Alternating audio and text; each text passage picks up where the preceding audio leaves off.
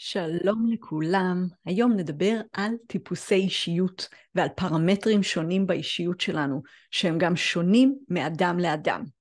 בשאיפה שהיום תוכלו להבין את עצמכם יותר טוב, להבין אחרים יותר טוב, להבין איפה יש התאמה בינכם לבין אחרים, ואיפה יש לכם את אי ההתאמות בינכם לבין אחרים. בשאיפה שיהיה לכם בסיס רציונלי מוגדר וברור יותר חזק מאשר עד היום, להבין את עצמכם ואחרים. מה שאנחנו מדברים עליו היום מגיע מהתחום שנקרא פסיכולוגיה האנליטית של יונג, פסיכולוג קרל יונג. אז יש לנו נושאים היום שהם לא כל כך פשוטים להבנה, אבל אני אלך לאט לאט ושתדל לעשות את זה ברור. ומצד שני הם מאוד מאוד מתגמלים. להבין את הנושאים האלה יעלה אתכם רמה באיך אתם מבינים בני אדם. וזה לא רק נשאר בראש שלנו, זה משהו שאנחנו יכולים להשתמש בו ביום יום. אז אנחנו מצד אחד היום ניכנס לאיזשהו עומק לתיאוריה הפסיכולוגית הזאת, המעניינת, מרתקת. ומצד שני זה יהיה מאוד מאוד פרקטי. אז זה לא מתאים לכל אחד, זה מתאים לכם אם אתם סקרנים. סקרנים להבין יותר לעומק את המנגנונים, מנגנוני החשיבה האנושיים. אם אתם מאמנים או מטפלים, כמובן שזה מתאים לכם, אבל גם אחרים, אם אתם סקרנים להבין את הדברים האלה יותר לעומק, זה עבורכם. לאט לאט, בסבלנות עם עצמכם, לפעמים צריך להריץ את הסרטון קצת אחורה, לפעמים אולי תרצו להקשיב שוב, אבל אנחנו נלך עם זה ביחד, לאט לאט. אז מה זה פרמטרים של אישיות? על מה אני מדברת? מה הנושא שלנו היום? אז למשל, אתם יכול להיות ששמתם לב שאנשים מסוימים הם יותר ביישנים ופחות רוצים לדבר, ואנשים אחרים הם יותר שמחים לדבר, יותר שמחים לעמוד במרכז הבמה, נכון? אז זה הבדל מסוים בין אנשים. תכף ניתן שמות והגדרות להבדלים האלה. יכול להיות ששמתם לב שיש אנשים שהם יותר טכניים מאנשים אחרים. יש אנשים שיותר מתעניינים ברעיונות הכלליים ואולי פילוסופיה, ויש אנשים שרוצים לדעת את הפרקטי, את הפרטים. אולי שמתם לב שיש אנשים שכשהם רואים איזה מצב לפניהם, הם רוצים לפתור את הבעיה, הם רוצים לסדר את זה, לעומת אחרים שלוקחים כיוון מחשבה יותר פילוסופי.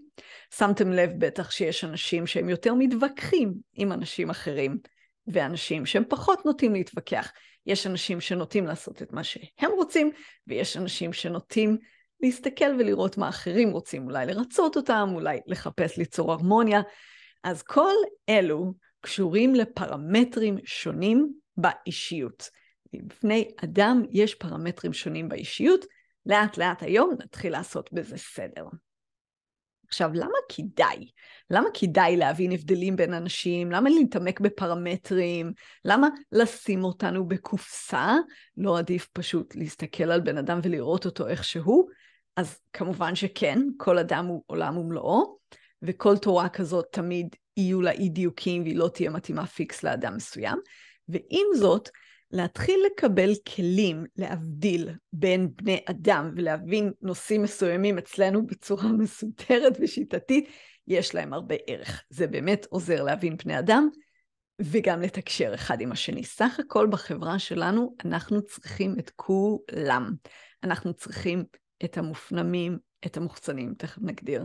אנחנו צריכים את אלו שיבינו ויפתחו את התיאוריות ואת אלו שירוצו ליישם את זה. אנחנו באמת צריכים את כולם, ואין פה בכל ההרצאה הזאת ובכל הנושא של טיפוסי אישיות ופרמטרים של אישיות, אין שום ערכיות של טוב ורע.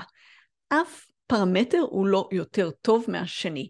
להיות מסודר לא יותר טוב מלהיות במובן מסוים מבולגן, כי המבולגן הכאוטי הוא יביא את החדש. למשל, להיות ביישן לא יותר גרוע או יותר טוב מלהיות מוחצן, לכל אחד מהם יש ערך אחר. הרבה פעמים הביישן, המופנם, תהיה לו הבנה יותר עמוקה של נושאים מסוימים. הוא יכול יותר להיכנס פנימה ולחשוב בעצמו על נושאים, וזה יביא להתקדמויות, להבנות חדשות, אולי חדשות לאנושות. אז לכל פרמטר יש תמיד פלוסים ומינוסים, יש נושאים שהוא מתפקד שם יותר טוב, הפרמטר הזה עוזר למשהו ומפריע למשהו אחר, אין כאן ערכיות של טוב ורע, אם אתם תשמעו ערכיות של טוב ורע איפשהו בהרצאה הזאת, זה יהיה ביקורת עצמית שלכם, זה לא מגיע, לא ממני ולא מהתורה עצמה, שואפת שזה לא יגיע ממני, אז אנחנו פשוט מנתחים הבדלים בין בני אדם, ומנסים לעשות סדר באיך אנחנו חושבים ופועלים. אוקיי, למה עוד שמעניין להבין נושאים מסוימים לגבי עצמנו, ואיזה פרמטרים יש לנו באישיות, כדי לחפש את הכיוון קדימה. אני קואוצ'רית, אני מתעניינת בהתפתחות האנושית. אני רוצה לראות איפה אני עכשיו, להבין איפה אני עומדת עכשיו, כדי מכאן לעשות צעדים קדימה. ובעצם התקדמות היא לעבר איזון. מישהו ביישן, ההתפתחות שלו לאט לאט בחיים תהיה ללמוד מדי פעם לעמוד במרכז הבמה. אדם שיודע לפתוח דברים ולא יודע לסגור אותם, יודע להעלות הרבה רעיונות חדשים, אבל לא להוריד אותם אל הקרקע, ההתפתחות שלו היא להוריד אותם אל הקרקע, לאט לאט למצוא את הדרך, והפוך, אדם שכל דבר חותר לפתרון סופי מוגדר, הוא לא מספיק עושה בריינסטורמינג, אז ההתקדמות שלו היא יותר לפתוח את החשיבה מאשר לסגור ולהחליט. אתם שומעים? ההתפתחות שלנו היא לעבר איזון. אנחנו מחפשים איזון. איזון יביא אותנו להיות גמישים, איזון יביא אותנו לכך שנוכל להתנהג בכל סיטואציה בצורה המתאימה לסיטואציה הזאת. אוקיי, עוד יתרונות בלהבין פרמטרים שונים של האישיות שלנו ושל אחרים. אם אתם עובדים עם אנשים, קואוצ'רים, מטפלים, נותני שירות אפילו מסוגים אחרים, אם אתם יודעים להבין מי עומד בפניכם, אתם יודעים לזהות פרמטרים מסוימים באישיות, יש לכם קצה חוט לעזור לאדם הזה הרבה יותר מהר. אוקיי, אנחנו עוד נדבר על זה בהמשך ההרצאה, אבל ההבנה הזאת היא כוח מאוד משמעותי, איך לעזור לבני אדם, וגם איך למצוא את האנשים שמתאימים לכם. אז בין אם אתם מעסיקים אנשים, בין אם אתם עצמאים ואתם מחפשים, מעוניינים בלקוחות, בין אם אתם מעוניינים להוסיף לחייכם חברים חדשים, או אולי קשר רומנטי, נדבר על זה לקראת סוף ההרצאה, אז להבין פרמטרים שונים באישיות מאוד יעזור לכם, להבין את מי אתם מחפשים, כלומר מי מתאים לכם או מי מתאים למשרה שאתם מציעים או לשירות שאתם מציעים. למעשה, הפסיכולוגיה האנליטית הזאת וממנה נגזרת חלוקת טיפוסי אישיות שעוד נדבר עליה היום, נקראת Myers-Briggs.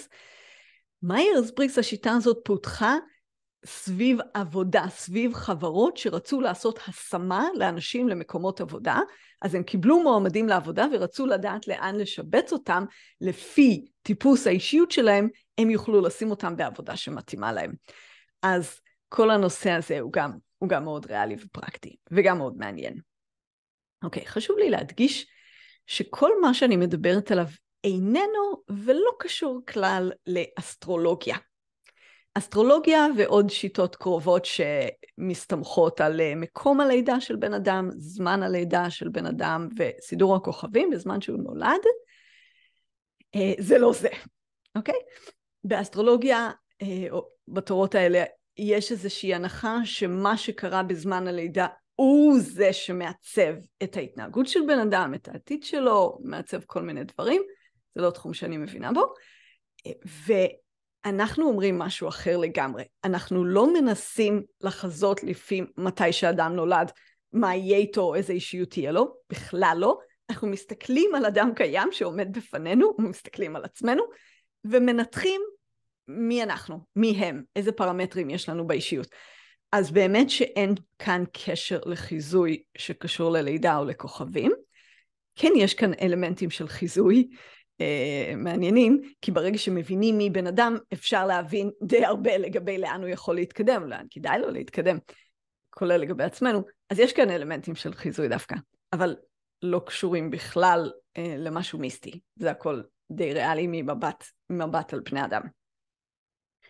אוקיי, עכשיו, יש כל מיני חלוקות אישיות, חלוקות טיפוסי אישיות ופרמטרים, שמנתחים את האישיות של בני אדם. יש באמת הרבה סוגים, ואני אישית מתעניינת בהרבה סוגים, אבל כדי לא לעשות את ההרצאה הזאת ארוכה יותר ממה שהיא תהיה, כי היא תהיה ארוכה, אז אני בחרתי כלי אחד מרכזי, שהוא גם מקובל על הרבה פסיכולוגים, מאוד מבוסס ומאוד ותיק, יש עליו הרבה חומרים טובים ברשת, אפשר מאוד להעמיק בו, והכלי הזה שאנחנו נדבר עליו היום, הוא מקיף הרבה מהחלוקות האחרות. שום כלי לא מכסה את הכל, ואני אישית עדיין אוהבת לעבוד עם הרבה כלים. נעשה על זה הרצאות אחרות, ויש הרבה חומרים באתר שלי גם על חלוקות וכלים אחרים, אבל היום אנחנו מדברים על חלוקה מאוד ותיקה, מקובלת בעולם כבר הרבה שנים, שאני מרגישה בנוח להשתמש בה וללמד אתכם את הכלי הזה. אוקיי, ולפני שנעבור הלאה, יש פה נושאים קצת מורכבים, לאט, בסבלנות עם עצמכם. לא חובה להבין הכל, גם לא חובה להבין כל מושג, יכול להיות שתבינו חלק, אבל גם תקבלו את רוח הדברים, ולאט לאט תבינו יותר לעומק. הנושא הזה של הפסיכולוגיה האנליטית של יונג, ומה שנדבר עליו עוד מעט של הפונקציות הקוגניטיביות של יונג, זה נושא שגם לי לקח זמן ללמוד, אבל ברגע שהבנתי את זה, זאת חגיגה, זה באמת מאוד מעניין, מאוד שימושי, ואחרי שלמדתי, ואחרי שגם לי היה קשה להיכנס לזה, אני חושבת שהבנתי איך אפשר להציג את זה בפניכם, בצורה שלא יהיה קשה מדי להבין. אוקיי, אז בואו נתקדם.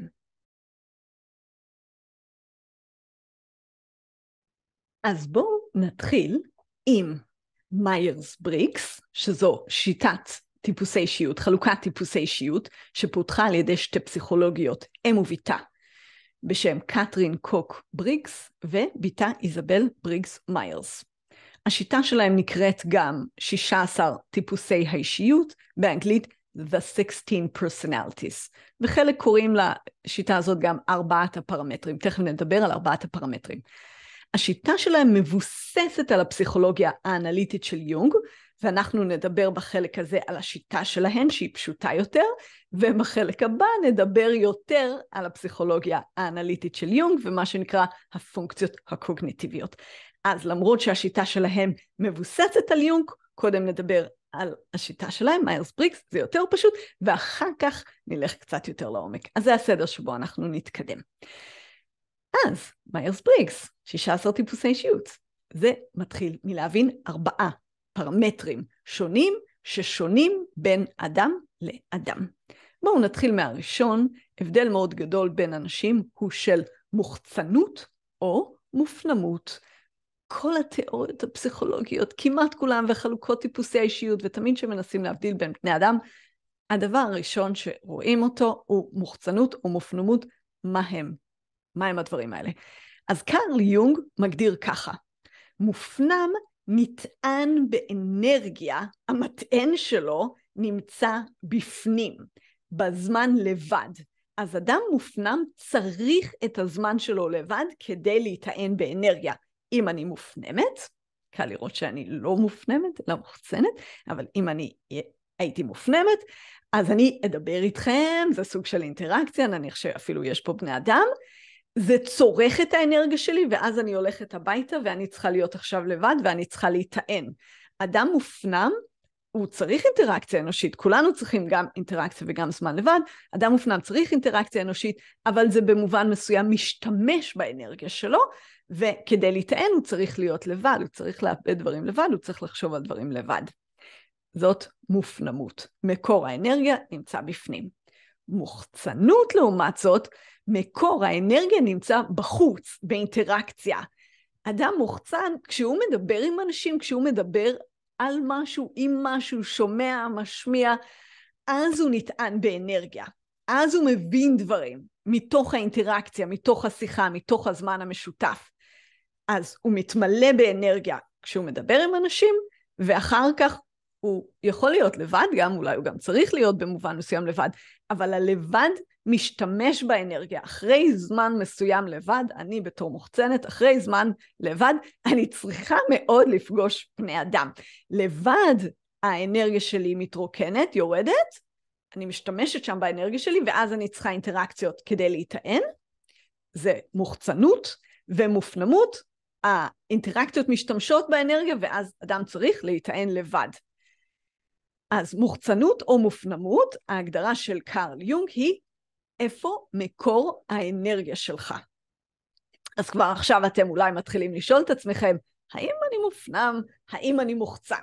עכשיו, כל אדם הוא גם מופנם וגם מוחצן באיזושהי מידה. כולנו נמצאים על איזשהו רצף, אנחנו נדבר על זה היום יותר לעומק, לכולנו יש גם את המופנמות וגם את המוחצנות, אבל אל תתחמקו כל כך מהר מהשאלה הזאת, האם אתם או אדם אחר, האם אתם מופנמים או מוחצנים. כי כן יש ערך להבין איפה מקור האנרגיה העיקרי שלכם. אז יכול להיות, יש לי חבר טוב שהוא פרופסור, והוא כל היום עם תלמידים, והוא מרצה, והוא מדבר עם אנשים, והוא מדבר עם קולגות, והוא נוסע מכנסים מפה ומשם, גם נמצא בזוגיות. אז הוא בעבר חשב על עצמו שהוא מוחצן, מכיוון שהוא יודע לדבר עם אנשים, אוהב לדבר עם אנשים, בהחלט. בן אדם מפותח יכול לתפקד בשני המצבים, מוחצן יכול גם להיות לבד ולהבין דברים בעצמו, וככה לתחזק את עצמו, ומופנם יכול גם להיות על הבמה, ולעשות עבודה מצוינת על הבמה, אז כולנו כנראה יכולים הכל, או יכולים לפתח את היכולות לעשות הכל, אבל איפה אנחנו נטענים באנרגיה? מה אנחנו חייבים לעשות כשנפרקת האנרגיה שלנו? כשהסוללה שלנו יורדת, לאן אנחנו צריכים ללכת? סוללה של מוחצן יורדת, הוא צריך ללכת לאינטראקציה. סוללה של מופנם יורדת, הוא צריך ללכת לבד, הוא צריך to retreat, לסגת, לזמן לבד, כמו שהיינו אומרים פעם, במערה שלו. אז אותו חבר שלי, הוא הבין למה לפעמים הוא כל כך חייב זמן לבד, והוא הבין למה לפעמים הוא שוחק את עצמו, כשהוא יותר מדי בין אנשים. עבורו לעבור, עבור אדם מופנם, לעבור מכנס לכנס לכנס, זה יותר מדי. אז אנחנו נעשה את זה לפעמים, אם זאת דרישה מקצועית מאיתנו, או שאנחנו החלטנו שזה משהו שחשוב לנו, נעשה את זה, אבל אנחנו צריכים להבין שאנחנו משתמשים משם מאוד חזק באנרגיה שלנו, וצריכים לדאוג לזמן טעינה מתישהו. אז מאוד מאוד עוזר להבין אם אתם מופנמים או מוחצנים. עכשיו זה קשור גם ליחסים, אנחנו עוד נדבר על זה, אבל באופן טבעי מוחצנים ומופנמים מתחברים אחד לשני. אם אתם מופנמים, סביר להניח שיש די הרבה מוחצנים סביבכם, ואם אתם מוחצנים כמוני, יש די הרבה מופנמים סביבכם. למה זה? נגיד בקצרה ועוד נעמיק בזה, אבל בגדול מוחצנים קודם כל רוצים לדבר, הפעולה הבסיסית שלהם לדבר, הם לגמרי יודעים להקשיב, אבל יש להם איזה צורך לדבר קודם. והפוך, למופנמים לגמרי יודעים לדבר, אבל יש להם צורך להקשיב. אז מופנם ומוחצן ביחד הם אוהבים אחד את השני, כי המוחצן קודם כל מתחיל לדבר, והוא מביא אנרגיה, ולפעמים זה הולך יחד עם שמחת חיים, והוא ככה מאיר את הסיטואציה ומאיר את השיחה, ולא משעמם איתו, ותמיד הוא פשוט יכול להתחיל לספר כל מיני סיפורים. אז המופנם אוהב את זה, כי זה נותן אנרגיה ומרים את השיחה, והמופנם נוח לו להיות בעמדת הקשבה, נוח לו שהוא לא במרכז הבמה, והנושאים שלו לא במרכז הבמה, אז בתור התחלה זה נוח. זה נוח למופנם להיות עם מוחצן, ומתישהו זה מכיל גם חוסר התאמה מסוים, כי מתישהו לפעמים המוחצן מדבר יותר מדי עבור המופנם, כלומר המופנם אומר די כבר, תן קצת שקט. ומתישהו גם המופנם מדבר פחות מדי עבור המוחצן. המוחצן אומר, תדבר, תגיד משהו.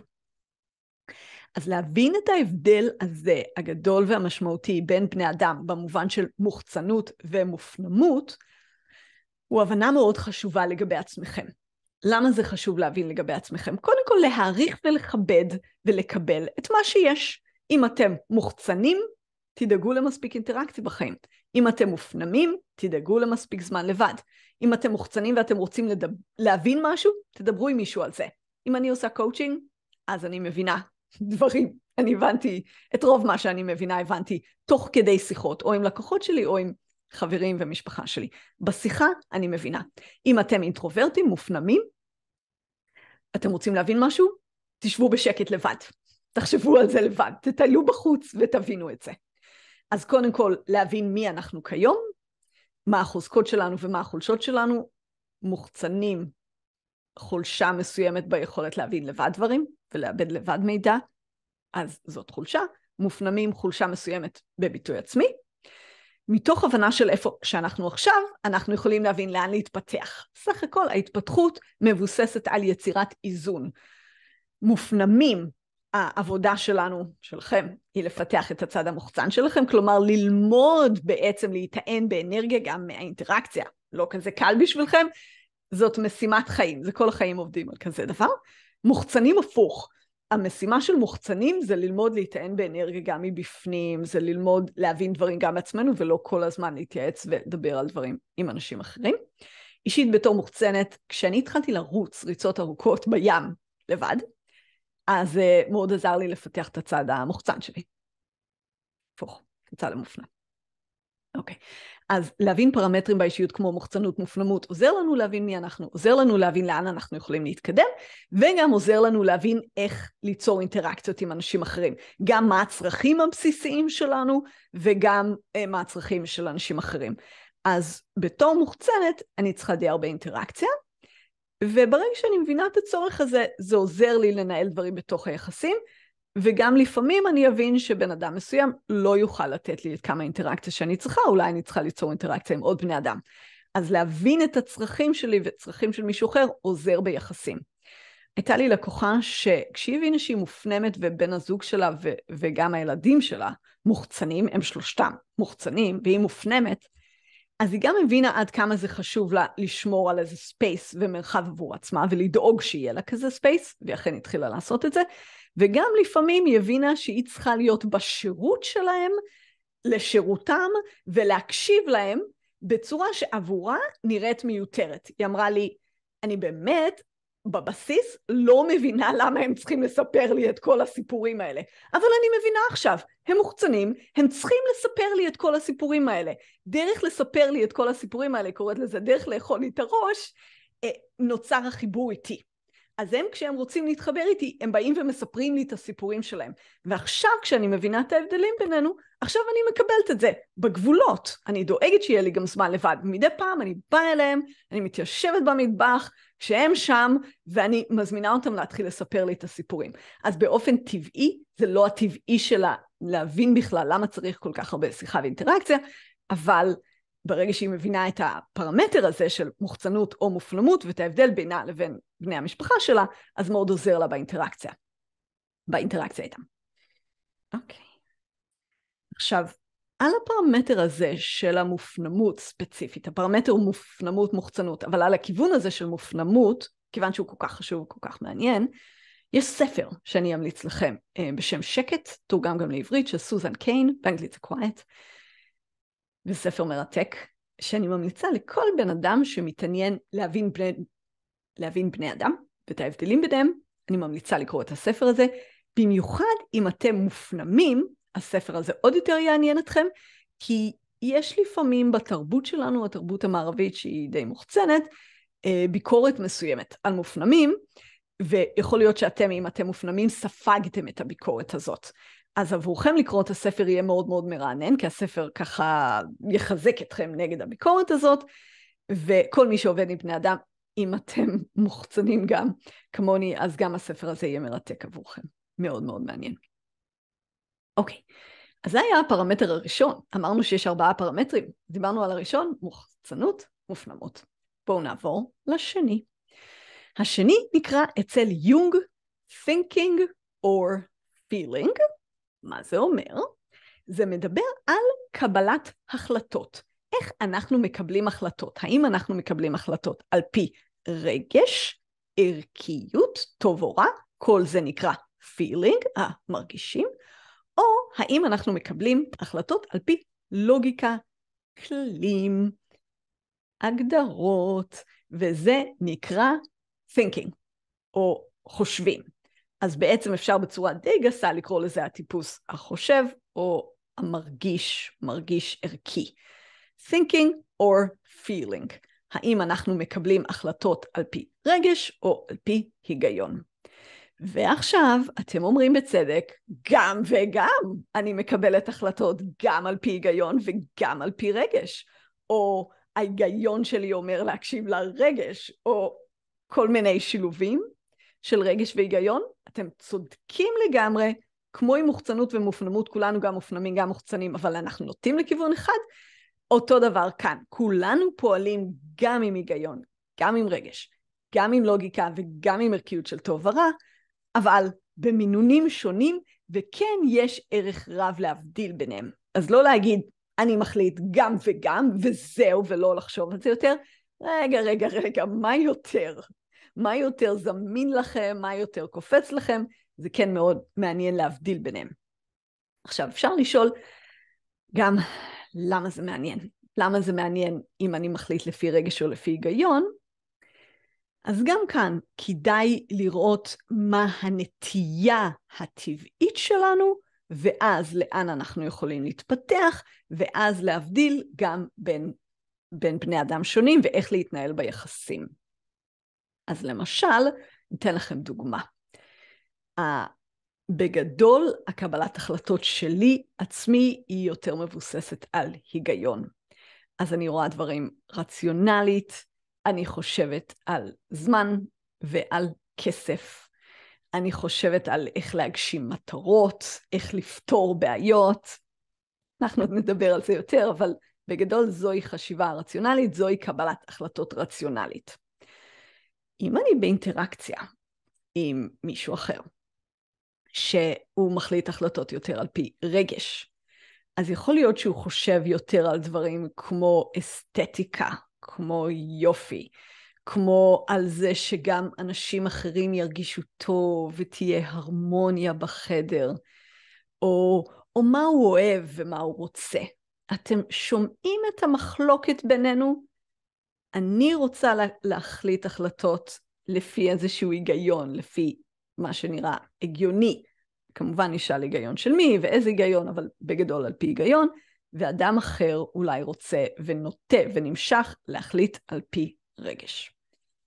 אז קודם כל, בואו נבין את זה, בואו נזהה את זה. אתם יכולים לשאול את עצמכם, ממה אתם מופעלים יותר? קבלת החלטות זה מה מפעיל אותנו, מה ממש מושך אותנו להחליט בכיוון מסוים.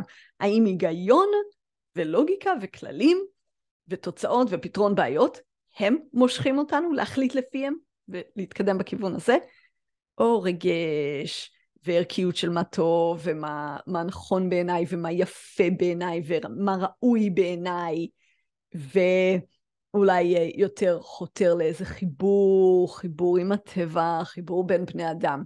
איך אתם מחליטים? זו שאלה מעניינת לפי מה אתם נוטים להחליט. וכמובן שמשם יכולה להיות לנו התפתחות. ככל שאנחנו מתפתחים, ככל שאנחנו גם מתבגרים, גם עולים עם הגיל, אנחנו מאוד מאוד יכולים לשאוף וגם להצליח לפתח את הצד השני. אז אם אתם נוטים ככה לחשוב בצורה רכה ועל אסתטיקה ועל מה אתם אוהבים ועל מה מישהו אחר אוהב, ואתם מחליטים על פי רגש, עם ההתפתחות שלכם, לפעמים אתם יכולים לאיזשהו זמן לשים את זה בצד במובן מסוים, ולהתקדם בצורה לוגית. למשל, יש לי לקוחות שמאוד ככה רגשיים, מחליטים על פי רגש, מה שנקרא feelers אצל יונג, ובתחומים מסוימים הם צריכים באיזה מובן לקחת את עצמם בידיים. אז יש לי לקוחה שהרבה פעמים היא מאוד ככה מוצפת רגשית, וזה יכול להיות ups and downs, מאוד במקום נמוך ואיזה דכדוך, ואז גם שמחה, והיא מתאהבת, ויום אחד בו, ויום אחד במישהו אחר, ומאוד מאוד מאוד ככה רגשית. הרבה הרגשות מושכים אותה לפה. אולי אני אלך עכשיו, אני אלמד עוד קורס אומנות, והנה אני רוצה ללכת שם לריטריט של שבועיים. ומצד שני, היא מאוד רוצה לקדם את העסק שלה, היא עצמאית.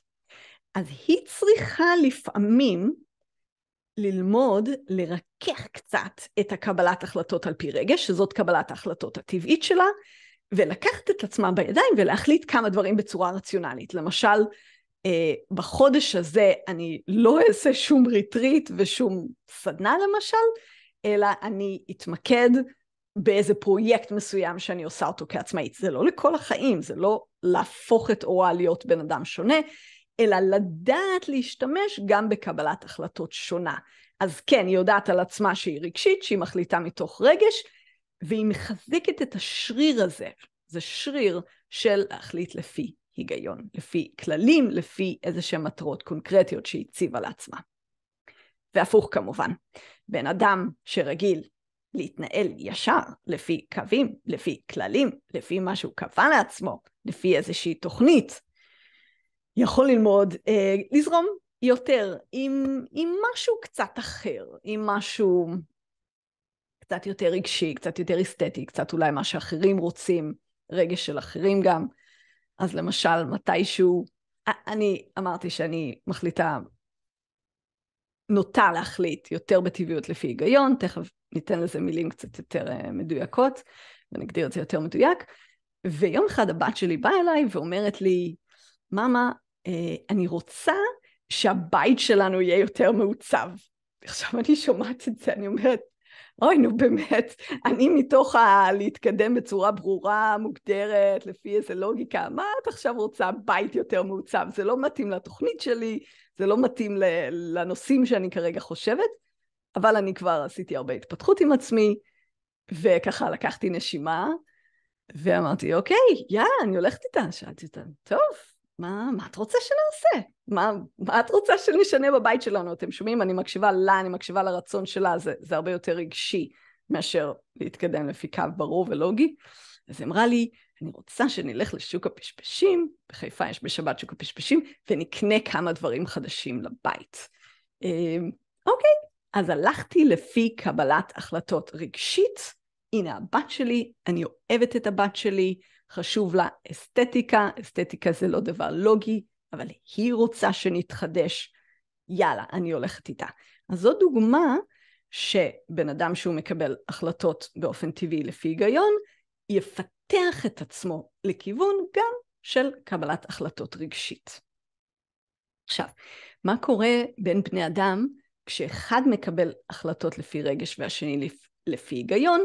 זה יוצר קושי מסוים ביניהם. זה גם יכולה להיות התאמה מסוימת, הבן אדם היותר רגשי בעצם נותן השראה, מביא איזה משהו שהבן אדם היותר לוגי חסר לו, אבל זה יכול ליצור חילוקי דעות מסוימים ביניהם, רבים אפילו. הבן אדם הלוגי הוא מסתכל על ההחלטות שהשני עושה, והוא מנסה לשפוט אותם לפי לוגיקה, וזה לא מסתדר עם הלוגי, אז הוא יכול לחשוב שההחלטות של השני הן טיפשיות, או הן לא מבוססות, או הן גחמות. אתם שומעים? הלוגי בא בטענות לרגשי, שהוא מפוזר, שהוא לא זוכר מה חשוב, שהוא לא לוגי. בעצם הלוגי שופט את הבן אדם שמחליט בצורה רגשית, לפי הלוגיקה שלו, אבל הוא לא צריך לשפוט ככה. זאת הנטייה ולכן יש ביניהם מחלוקות, ובשביל זה אנחנו לומדים על הבדלים בין בני אדם. ברגע שהבן אדם היותר לוגי מבין שהשני מקבל החלטות לפי רגש, אז הוא יכול להתחיל להגיד, הוא מקבל החלטות לפי רגש, לפי ערכיות, לפי מה שהוא אוהב, לפי מה שאני אוהב, לפי בצורה הרבה יותר רכה ורגשית, אז אני אנסה להבין מתוך מה הוא רוצה את מה שהוא רוצה, או מתוך מה הוא עושה את מה שהוא עושה. אז אנחנו מנסים להבין את הלוגיקה השנייה, והפוך. הבן אדם היותר רגשי, ערכי, מסתכל על השני שהוא מחליט לפי היגיון, והוא נראה לו נוקשה, והוא לא מבין, ולמה לא חשוב לו איך דברים נראים, ולמה לא חשובים לו רגשות, והוא לא מבין את הטיפוס הלוגי. אבל גם כאן, ההתפתחות של הבן אדם שמחליט לפי רגש, היא להתחיל לראות, הלוגיקה זה מה שחשוב לו, הכללים זה מה שחשוב לו, לפתור בעיות ולהתקדם זה מה שחשוב לו, זה מה שהוא אוהב בעצם. אז הבן אדם היותר רגשי, יש לו פה אתגר להבין, ולקבל קבלת החלטות שהיא מאוד שונה משלו. אז סך הכל, כשאנשים שמחליטים לפי היגיון ולפי רגש ביחד, זה יוצר קושי מסוים, אבל כמובן שזה יכול להיות מעורר השראה, מפתח ומאוד מלמד שני הצדדים. נדבר יותר מאוחר עוד על התאמה. אוקיי, אז עד עכשיו דיברנו על שני פרמטרים. אחד, מקור האנרגיה, בפנים או בחוץ, אדם מופנם או מוחצן. השני היה קבלת החלטות, לפי מה אנחנו פועלים, לפי היגיון או לפי רגש. ופרמטר שלישי שיונג מדבר עליו, הוא איך אנחנו קולטים מידע מן העולם. האם אנחנו מסתכלים על הקונקרטי, על המיידי, על הטכני, על ההווה, על הפרטים, או, תכף ניתן את השמות, האם אנחנו רואים את התהליך, האם אנחנו רואים קדימה, האם אנחנו רואים את הזרימה של דברים, האם אנחנו רואים את העקרונות, האם אנחנו רואים את החיבור, את התבניות בין דברים שונים שקורים.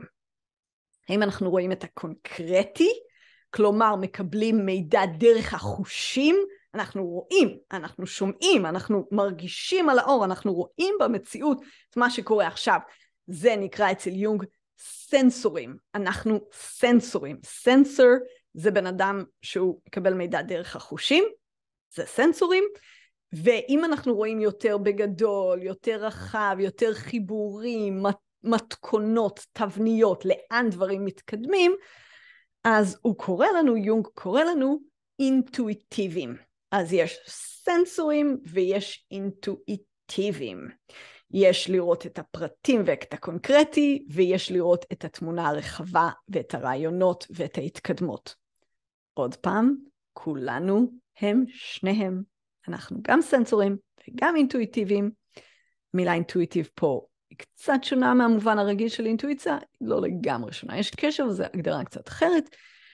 אנחנו כולנו גם וגם, ומצד שני, יש ערך רב להבדיל מה אנחנו יותר. האם אנחנו יותר חיים בקונקרטי, בפרטים, או אנחנו יותר רואים את התמונה הרחבה. אנחנו יותר רואים לאן דברים הולכים. מה יותר אנחנו נוטים לשים לב אליו? מה יש כרגע בהווה, או לאן הדברים האלה הולכים? זה גם פרמטר מעניין שהוא על פניו נשמע פחות דרמטי משניים הראשונים, מוחצנות ומופנמות או קבלת החלטות לפי רגש או היגיון. גם שם עוד יש הרבה על מה לדבר, וגם שם יש נושאים מעניינים, נדבר על זה יותר בהמשך, בחלק הבא. אז עד כאן אלו שלושה פרמטרים של יונג, מוחצנות מופנמות, החלטות לפי רגש או היגיון, וקבלת מידע מהעולם דרך החושים, סנסורים, או דרך חיבורים, שזה האינטואיטיבים. ואז מיירס-בריגס הוסיפו פה עוד פרמטר, שקשור לצורת ההתנהלות שלנו. איך אנחנו מתנהלים במציאות? האם אנחנו מנווטים, יודעים לאן אנחנו הולכים, ויש לנו תוכנית ואנחנו הולכים להגשים אותה, או שאנחנו זורמים, אנחנו חווים, אנחנו זורמים, אנחנו נותנים למציאות לקרות. האם אנחנו קובעים לאן הולכים, או אנחנו אוהבים לזרום. אז אם אנחנו יודעים לאן אנחנו הולכים, ואנחנו מכוונים לפעולה, זה נקרא אצלם במיירס-בריגס judging. judging מהמילה שיפוט, אנחנו שופטים את המציאות, אנחנו שופטים אם זה בכיוון הנכון או לא נכון, ואנחנו מכוונים את עצמנו בכיוון שנראה לנו נכון. זה נקרא judging. אני קוראת לזה מנווטים. אנחנו הם המנווטים. והקבוצה השנייה, שאוהבים להשאיר דברים פתוחים ולזרום, ובוא נראה מה קורה, ובוא נתפוס הזדמנויות שהם יגיעו. אנחנו לא מכוונים לכיוון מסוים, אלא אנחנו פשוט רוצים לראות מה יקרה. זה נקרא אצל מיירס-בריגס perceiving. perceiving זה מהמילה לחוות, זה חווים, או אני קוראת לזה זורמים. אז אני קוראת לזה זורמים ומנווטים. עכשיו, זה ממש תפיסה שונה. זה לא אחד טוב, זה לא אחד רע, אבל המנווט יודע לאן הוא הולך, והוא רוצה ללכת לשם, והזורם, הוא רוצה לראות מה יקרה, ובוא נראה, ובוא נחליט לפי מה שיהיה, ובוא ניתן למציאות לקרות. הרבה פעמים, עכשיו בניו אייג' יש את המושגים האלה של לתת ליקום, להביא אלינו, ובוא נראה, וניתן ליקום להחליט. זה מאוד מאוד דיבור של הזורמים, של ה-perceiving, של האלה שהם פשוט רוצים להיות פתוחים לאפשרויות ולראות מה יקרה, ולעומת אחרים שהם מנווטים והם יודעים לאן הם הולכים, הם לא קונים את הדיבורים האלה על ניתן ליקום להביא אלינו דברים. הם רוצים להחליט לאן הם הולכים וללכת לשם. אז גם בין הזורמים למנווטים, או ה-judging וה-perceiving, יש הבדלים מאוד גדולים. המנווטים אוהבים לעשות תוכניות. הם אוהבים שיש להם תוכניות מוגדרות. הפרסיבינג, הזורמים, הם לא אוהבים שיש להם תוכניות, כי הם רוצים להיות פתוחים להזדמנויות, פתוחים לראות מה יקרה. הם יחוו ואז נראה מה יקרה. אז למשל, אני הייתי נשואה 20 שנה לטיפוס זורם, ואני לא חושבת שקשה לנחש שאני הטיפוס המנווט, ואני מאוד אהבתי שיהיו לנו תוכניות לסופש, מה אנחנו הולכים לעשות בשישי, בשבת, לי היה נורא כיף לדעת שיש לי תוכנית, והייתי שואלת את האקס שלי ביום ראשון, זה אפילו מאוחר מבחינתי לשאול ביום ראשון מה אנחנו עושים, אבל הבנתי שהוא לא אוהב לקבוע יותר מדי מראש, אז הייתי שואלת אותו ביום ראשון, מה אתה רוצה שנעשה ביום שישי? והוא היה אומר, זה עוד רחוק, והוא בעצם לא רצה לקבוע תוכניות ליום שישי. אז אתם יכולים לראות שיש חיכוך מסוים בין אנשים שרוצים לקבוע מראש ואנשים שרוצים להיות פתוחים, ועם זאת יש שם גם התאמה, ואנחנו עוד נדבר על זה בהמשך. אז התאמה וחוסר התאמה, יש ביניהם הרבה קרבה.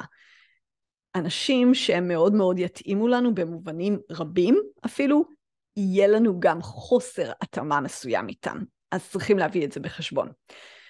גם כאן אתם יכולים לשאול, האם אתם זורמים או מנווטים?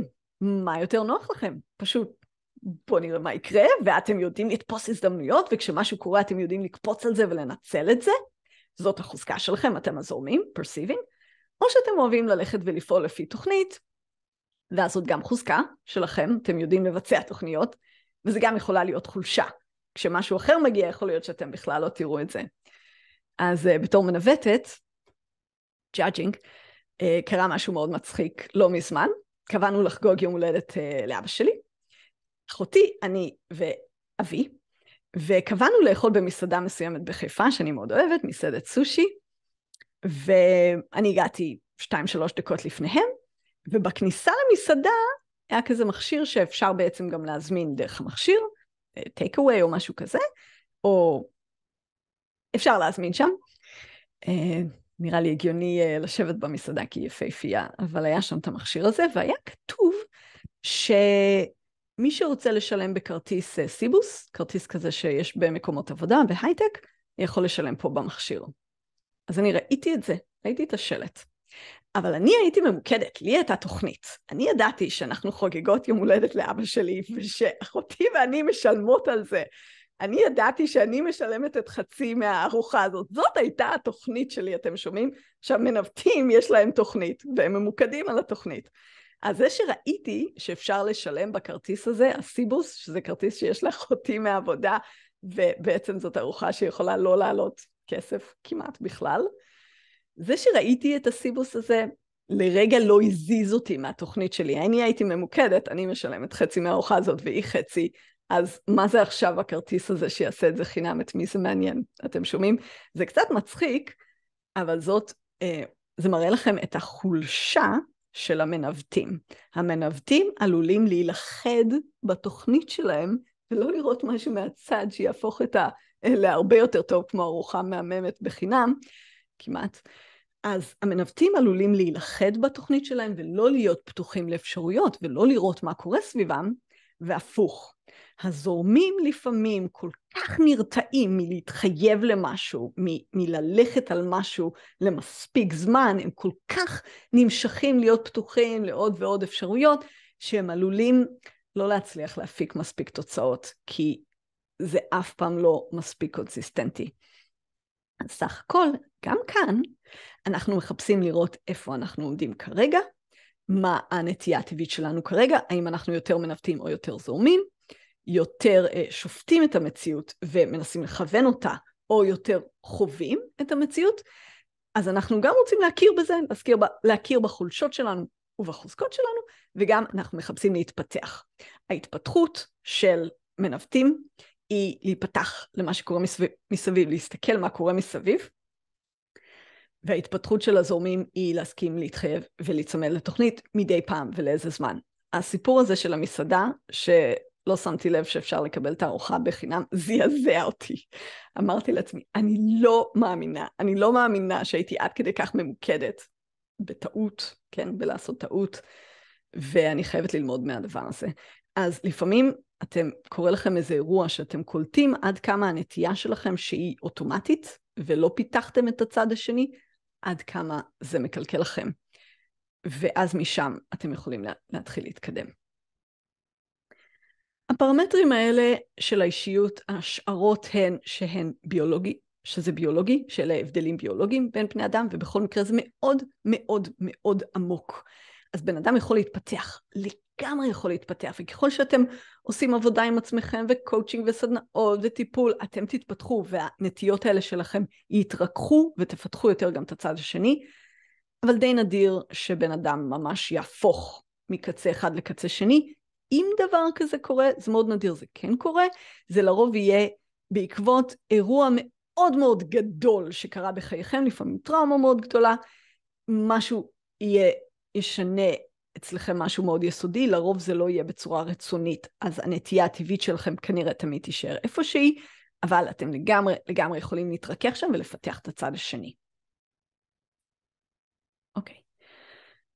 עכשיו, אם אתם רוצים לדעת מה הפרמטרים האלה של האישיות שלכם, מה הארבעה פרמטרים האלה, מופנמות, מוחצנות, החלטות לפי רגש או היגיון, קבלת מידע מהעולם דרך הקונקרטי או דרך חיבורים, וגם זורמים או מנווטים, judging or perceiving, ארבעת הפרמטרים האלה, אם אתם רוצים לדעת את הפרמטרים האלה, אתם גם יכולים לעשות מבחן זיהוי טיפוס אישיות. טיפוס אישיות לפי Myers-Briggs, או אתם יכולים לכתוב בגוגל 16 טיפוסי אישיות, או באנגלית 16 personalities, ואז תקבלו שאלון. ובשאלון הזה אתם תקבלו ניתוח, אתם תקבלו את 4 אותיות שלכם, שלכאורה מזהות את הטיפוס שלכם. לפי 4 הפרמטרים האלה, זה טיפוס שנקרא Myers-Briggs. אז למשל, אם ניקח אותי כדוגמה לרגע, אז אני מוחצנת, אז הפרמטר הראשון שלי זה E, אקסטרוברט, יש אקסטרוברט ו-I, E ו-I, מוחצנת ומופנמת, אצלי זה יהיה E. השני זה יהיה thinking or feeling, קבלת החלטות לפי היגיון או לפי רגש, אז זה T או F, thinking or feeling, אז אצלי זה יהיה E ואחריו T, thinking, קבלת החלטות לפי לוגיקה. פרמטר השלישי, איך אנחנו מקבלים מידע מהעולם, דרך הקונקרטי זה נקרא סנסור, זה S, או חיבורים והסתכלות קדימה, זה נקרא אינטואיטיב, אז יש שם N, S לסנסורים ו-N לאינטואיטיב, זה לא I, כי I זה כבר שמור לאינטרוברט, אז זה S ו-N, אצלי עבורי זה מידע קונקרטי, אז זה יהיה עבורי E-S, סליחה, כן, E-S-T, הסדר הוא קודם כל מופנמות מוחצנות, אחר כך מידע מן העולם, אחר כך קבלת החלטות, ואחרון יהיה לכם judging or perceiving, זורמים או מנווטים, עבורי אישית זה יצא E-S-T-J. אז הטיפוס, Myers-Briggs שלי, הוא ESTJ. ואם אתם רוצים לדעת מה טיפוס Myers-Briggs שלכם, מה 4 אותיות שלכם, אז יש לכם כמה דרכים לגלות מה הטיפוס שלכם. אחד, ההמלצה שלי זה לשבת ולחשוב על 4 הפרמטרים האלה בנפרד, ופשוט בעצמכם להבין את הטיפוס, אוקיי? אינטרוברט, אקסטרוברט, סנסור או אינטואיטיב, thinking or feeling, ו-judging or perceiving, ולתת לעצמכם את הטיפוס. אם בא לכם, אתם יכולים לעשות את השאלון. השאלון הזה, האחוזי ההצלחה שלו הם בערך 70-80%. אז לקחת את זה עם קורט גדול של מלח, אוקיי? אם מה שיצא לכם, תבדקו מה יצא לכם בשאלון, אם בא לכם, זה יכול להיות מעניין לעשות את השאלון, ואז תשאלו את עצמכם אם זה באמת נכון. אפשר גם לקרוא על הטיפוס שלכם, הרשת מפוצצת בחומרים על Myers-Briggs ועל טיפוסי אישיות. אז נניח אם יצא לכם, עשיתם את השאלון ויצא לכם INTP, אינטרוברט, אינטואיטיב, רואה קדימה, thinking, החלטות לפי היגיון, ו-P, זורם, perceiving, INTP, יצא לכם INTP, אז תקראו על INTP. יש בעברית, יש הרבה באנגלית, יש סרטונים ביוטיוב, יש איך זה נקרא, פינטרסט, יש כל כך הרבה חומרים מעניינים. ותראו אם זה מתחבר לכם, אם נראה לכם שאתם באמת, יצא לכם INTP, האם אתם INTP. אם כן, נדע. ואם לא, אז תחפשו בטיפוסים קצת אחרים, מה יצא לכם. מה נראה יותר מתאים לכם. יש אנשים שיקבלו משהו ממש לא מתאים, ויש אנשים שזה יכול לקלוע בול. עכשיו, כשאתם יודעים את הטיפוס שלכם, מיירס-בריגס, 4 אותיות האלה, כבר כאן זה יכול להיות מרתק עבורכם לקרוא חומרים על הטיפוס שלכם. היה לי חבר שכשהוא גילה את הטיפוס שלו, INFJ, שזה טיפוס די נדיר, אינטרוברט, אינטואיטיב, רואה קדימה, פילינג וג'אג'ינג, מנווט, INFJ, אז כשהוא גילה את הטיפוס שלו והתחיל לקרוא על הטיפוס שלו, הוא נדהם שמישהו מבין אותו, מכיוון שזה טיפוס נדיר, והוא גם עוד יותר נדיר לגבר, יש טיפוסים יותר אופיינים לנשים, יותר אופיינים לגברים, אז הוא הרגיש עד אז שאף אחד לא מבין אותו, שהוא עוף מוזר, וברגע שהוא קרא את הטיפוסים, את התיאורים על הטיפוס שלו, INFJ, הוא כל כך שמח, הוא כל כך נרגע, הוא כל כך אמר, הנה, נכון, זאת הלוגיקה שלי, ככה הראש שלי עובד, וסוף סוף מבינים את זה, מעריכים את זה, ויש כל מיני פוסטים וכל מיני, תחפשו באינטרנט, זה כל כך קל למצוא, שמתארים את הטיפוס שלו, וכל מיני אנשים משתפים איך זה להסתובב בעולם בתור הטיפוס שלו, טיפוס די נדיר מצד אחד, אבל יש כן הרבה אנשים בעולם בטיפוס הזה.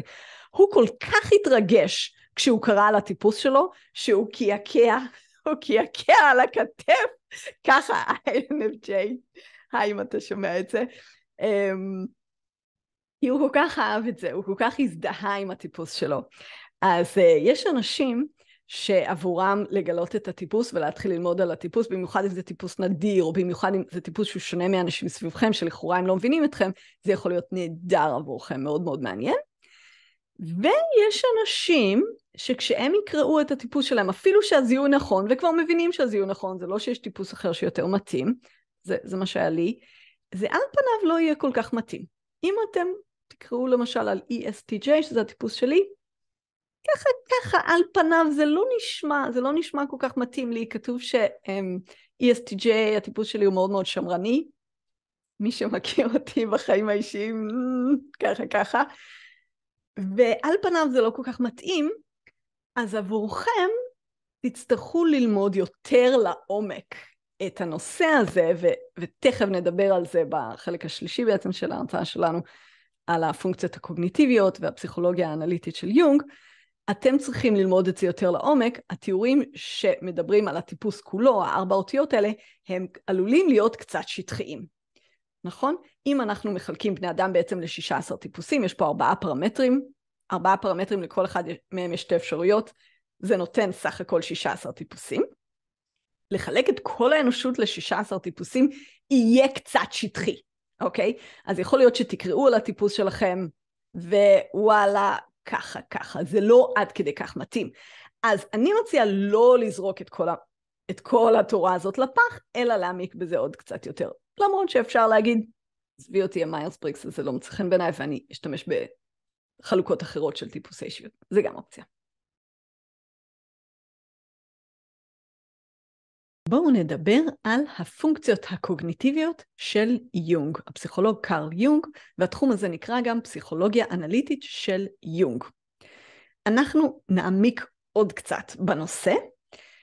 אם הספיק לכם, אם כל מה שאתם רוצים זה, וזה גם הרבה, לזהות את הטיפוס מיירס-בריגס שלכם, ולזהות את 4 אותיות, אולי לעשות את השאלון, אחר כך לקרוא על הטיפוס שלכם, אז אפשר לסיים כאן, אפשר לחזור לזה בהזדמנות אחרת כשתרצו להעמיק עוד. אם אתם רוצים להמשיך, אז בואו נדבר קצת יותר לעומק. קרל יונג מדבר על 8 פונקציות קוגניטיביות שיש לכולנו. מה זאת? פונקציה קוגניטיבית. באנגלית, Cognitive Function, תפקוד מוחי, תפקוד של החשיבה שלנו. אז בעצם יש 8 צורות שבהן החשיבה שלנו פועלת. נפרט, אל תדאגו וניתן דוגמאות.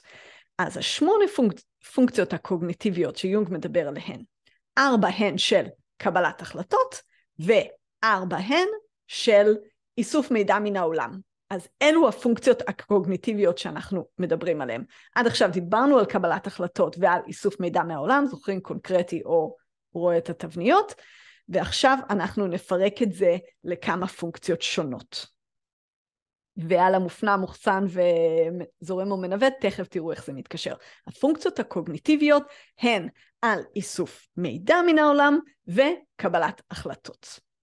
אוקיי, אז מהן השמונה פונקציות? נתחיל מפונקציות קבלת החלטות. יש 4. אז פונקציות קבלת החלטות יכולות להיות על פי היגיון ולוגיקה, מה שאמרנו thinking, או לפי רגש, ערכיות, טוב ורע, מה אני או מישהו אחר אוהב או לא אוהב, שזה נקרא לפי רגש. thinking ו-feeling, T ו-F. אז זה נשמע שיש פה 2 פונקציות קוגניטיביות, ואני אמרתי שיש 4 פונקציות קוגניטיביות לקבלת החלטות. אז מאיפה מגיעות עוד 2? אז ה-T, קבלת החלטות לפי היגיון, מתחלקת ל2 פונקציות קוגניטיביות שונות, שבני אדם משתמשים יותר בזו או יותר בזו. וגם החלטות לפי רגש, גם זה מתחלק ל2 פונקציות קוגניטיביות שונות. אז בואו נתחיל מאלו שלפי היגיון. מה החלוקה השונה?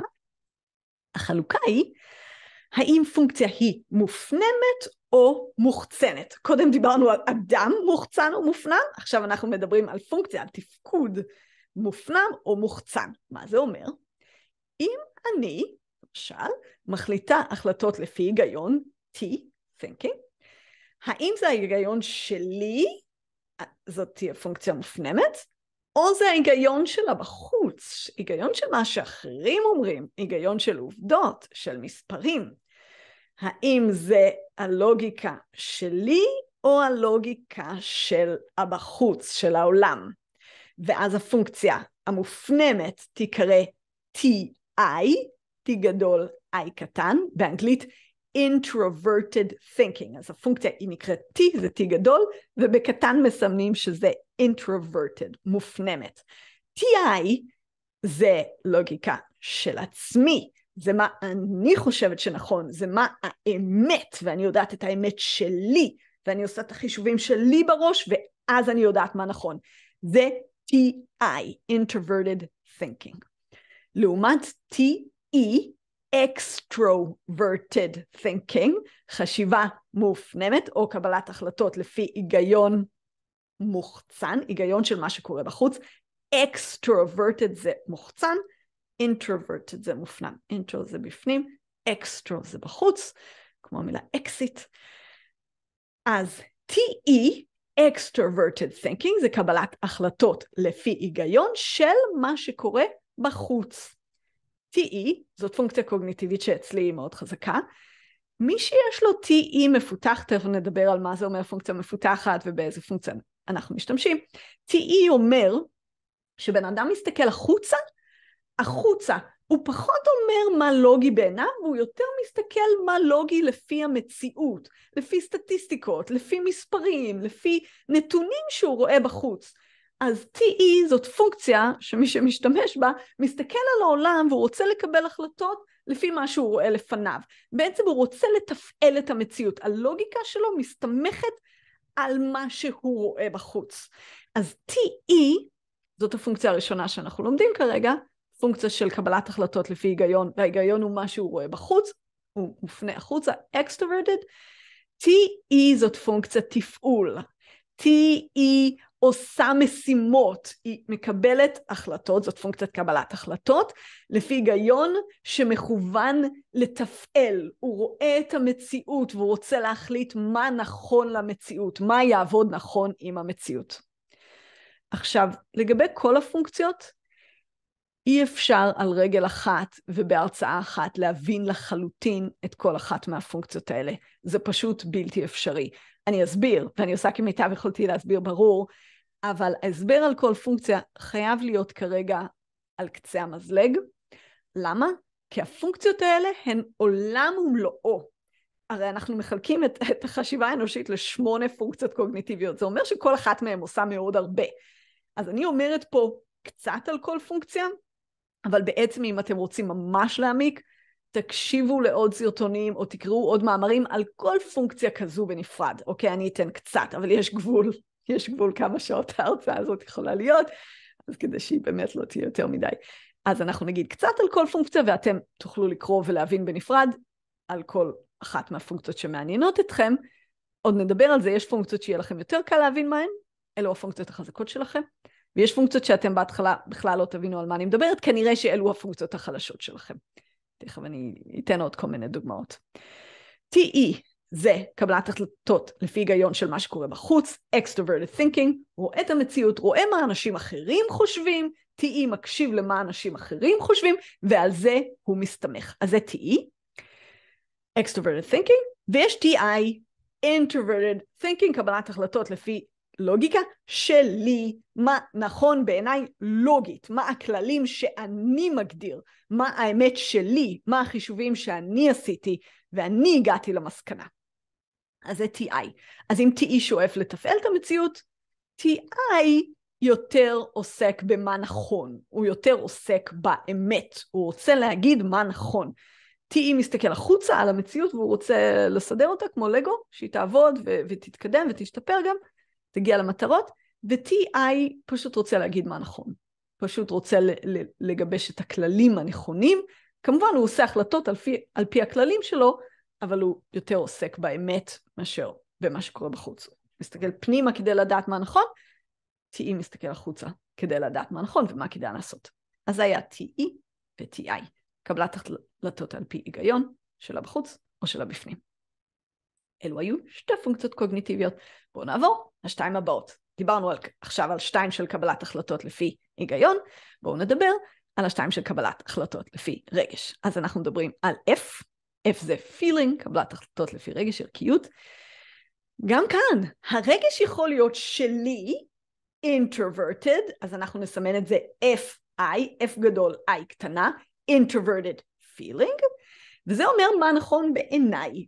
מה הכללים שלי, מה הערכיות שלי, מה אני אוהב, מה בעיניי מוסרי, זה FI, או FE, FE, Extroverted Feeling, קבלת החלטות לפי רגש של מה שקורה בחוץ, כלומר של אנשים אחרים, מה אנשים אחרים אוהבים, מה אנשים אחרים מעריכים, מה אנשים אחרים רוצים.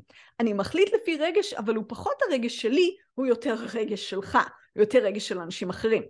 אז זה נקרא FI, Introverted Feeling, הערכיות שלי, קבלת החלטות לפי הערכיות שלי, או FE, קבלת ההחלטות לפי ערכיות של אחרים. אנשים שיש להם FE גבוה, FE הם אוהבים ליצור הרמוניה, להתחשב ברגשות של אחרים, הם אוהבים לפעמים לרצות, לשמח, הם רוצים לעשות מה שאנשים אחרים רוצים, לעומת FI שיש להם את העקרונות שלהם, והם פועלים לפי העקרונות שלהם. אז למשל, אחותי, יש לה FE גבוה, ולי יש FI. אז אם יש ארוחה משפחתית, מאוד מאוד טבעי לה להכין כמה מנות לארוחה. כי בתור FE, FE מופעל מרגש של אחרים. אחרים רוצים, אחרים צריכים, אחרים אוהבים. אז היא יודעת שאוהבים את התפוחי אדמה שהיא מכינה, ואוהבים את העוף שמכינה, והיא רוצה לשמח, והיא מרגישה מה אחרים מרגישים. אז מתוך FE גבוה, טבעי לה מאוד להביא הרבה מאכלים לארוחה. עכשיו, FI זה לא בדיוק אוטומטי להביא מאכלים. אם מישהו יבקש ממני בשמחה רבה, זה גם יבוא מפונקציות אחרות שלי. ה-TE הוא פונקציות תפעול, אז מישהו מבקש מנות מסוימות, סבבה, אני אכין רשימה ואני אביא אותם. אבל ה-FI לא יוזם כל כך לראות מה השני היה צריך. FI יותר רואה מה הוא צריך, מה הרגשות שלו, מה נכון בעיניו. FI זה ערכיות שמופעלת מבפנים, אני אומר מה נכון ערכית, אני אומר מה העקרונות, ו-FE זאת ערכיות שמופעלת יותר מבחוץ, יותר מאנשים אחרים, מה הם צריכים, מה הם רוצים. אנחנו עוד נדבר על התאמה ביניהם, מה קורה כש-FE ו-FI נפגשים, על זה אנחנו נדבר בחלק הבא. בינתיים בואו נבין את הפונקציות הקוגניטיביות. אז דיברנו עד עכשיו על 4 פונקציות קוגניטיביות של קבלת החלטות. קבלת החלטות לפי היגיון, T, שלי, TI, של מה שקורה בחוץ זה TE, או קבלת החלטות על פי רגש, שלי זה FI, או של אחרים זה FE. עד כאן 4 פונקציות קוגניטיביות של קארל יונג. בואו נדבר על עוד 4, אמרנו שיש 8. 4 הבאות נוגעות לאיסוף מידע מן העולם. אז אמרנו שאפשר לקבל מידע מהקונקרטי, מהמיידי, וזה נקרא סנסינג. מי שמשתמש בזה הוא סנסור. הוא מקבל מידע דרך החושים, אז הם מסמנים באות S. S זאת פונקציית קבלת החלטות. S זאת פונקציית איסוף מידע מהקונקרטי דרך החושים. וגם כאן הפונקציה הזאת יכולה להיות מופנמת או יכולה להיות מוחצנת. אז בואו נדבר מה קורה כשהפונקציה הזאת מופנמת, מה קורה כשהיא מוחצנת. מופנמת, SI, Introverted Sensing. בן אדם עם SI גבוה, רואה הרבה את החוויה שלו, הוא קולט את החוויה שלו. זה בן אדם שמרגיש את הגוף שלו, הוא סנסינג, הוא מקבל מידע דרך החושים של עצמו. החושים שלו במידה מסוימת פונים פנימה. הוא מרגיש, איך הוא מרגיש, מה החוויה שלו, הוא מחובר לגוף שלו, הרבה פעמים יש לו גם זיכרון טוב, כי SI הוא גם זוכר את החוויות שהיו לו בעבר, והוא קיבל מידע דרך החושים גם בעבר, והוא זוכר את זה, SI מאוד שם לב לעצמו. אנשים עם SI גבוה, אצלי זאת פונקציית קבלת החלטות הראשונה, תכף נדבר על הסדר של הפונקציות, אבל זאת הפונקציית קבלת החלטות המובילה שלי עצמי. אנשים עם SI גבוה הם הרבה פעמים ספורטאים. אם אני הולכת לקבוצת ריצה של אלופים שמנצחים שם בפודיומים, ואנחנו רוצים בשטח, קמים ב4:30 בבוקר, משהו כזה, 4, בשבת, ורצים 15 קילומטר בשטח, זה אנשים שיש להם SI גבוה.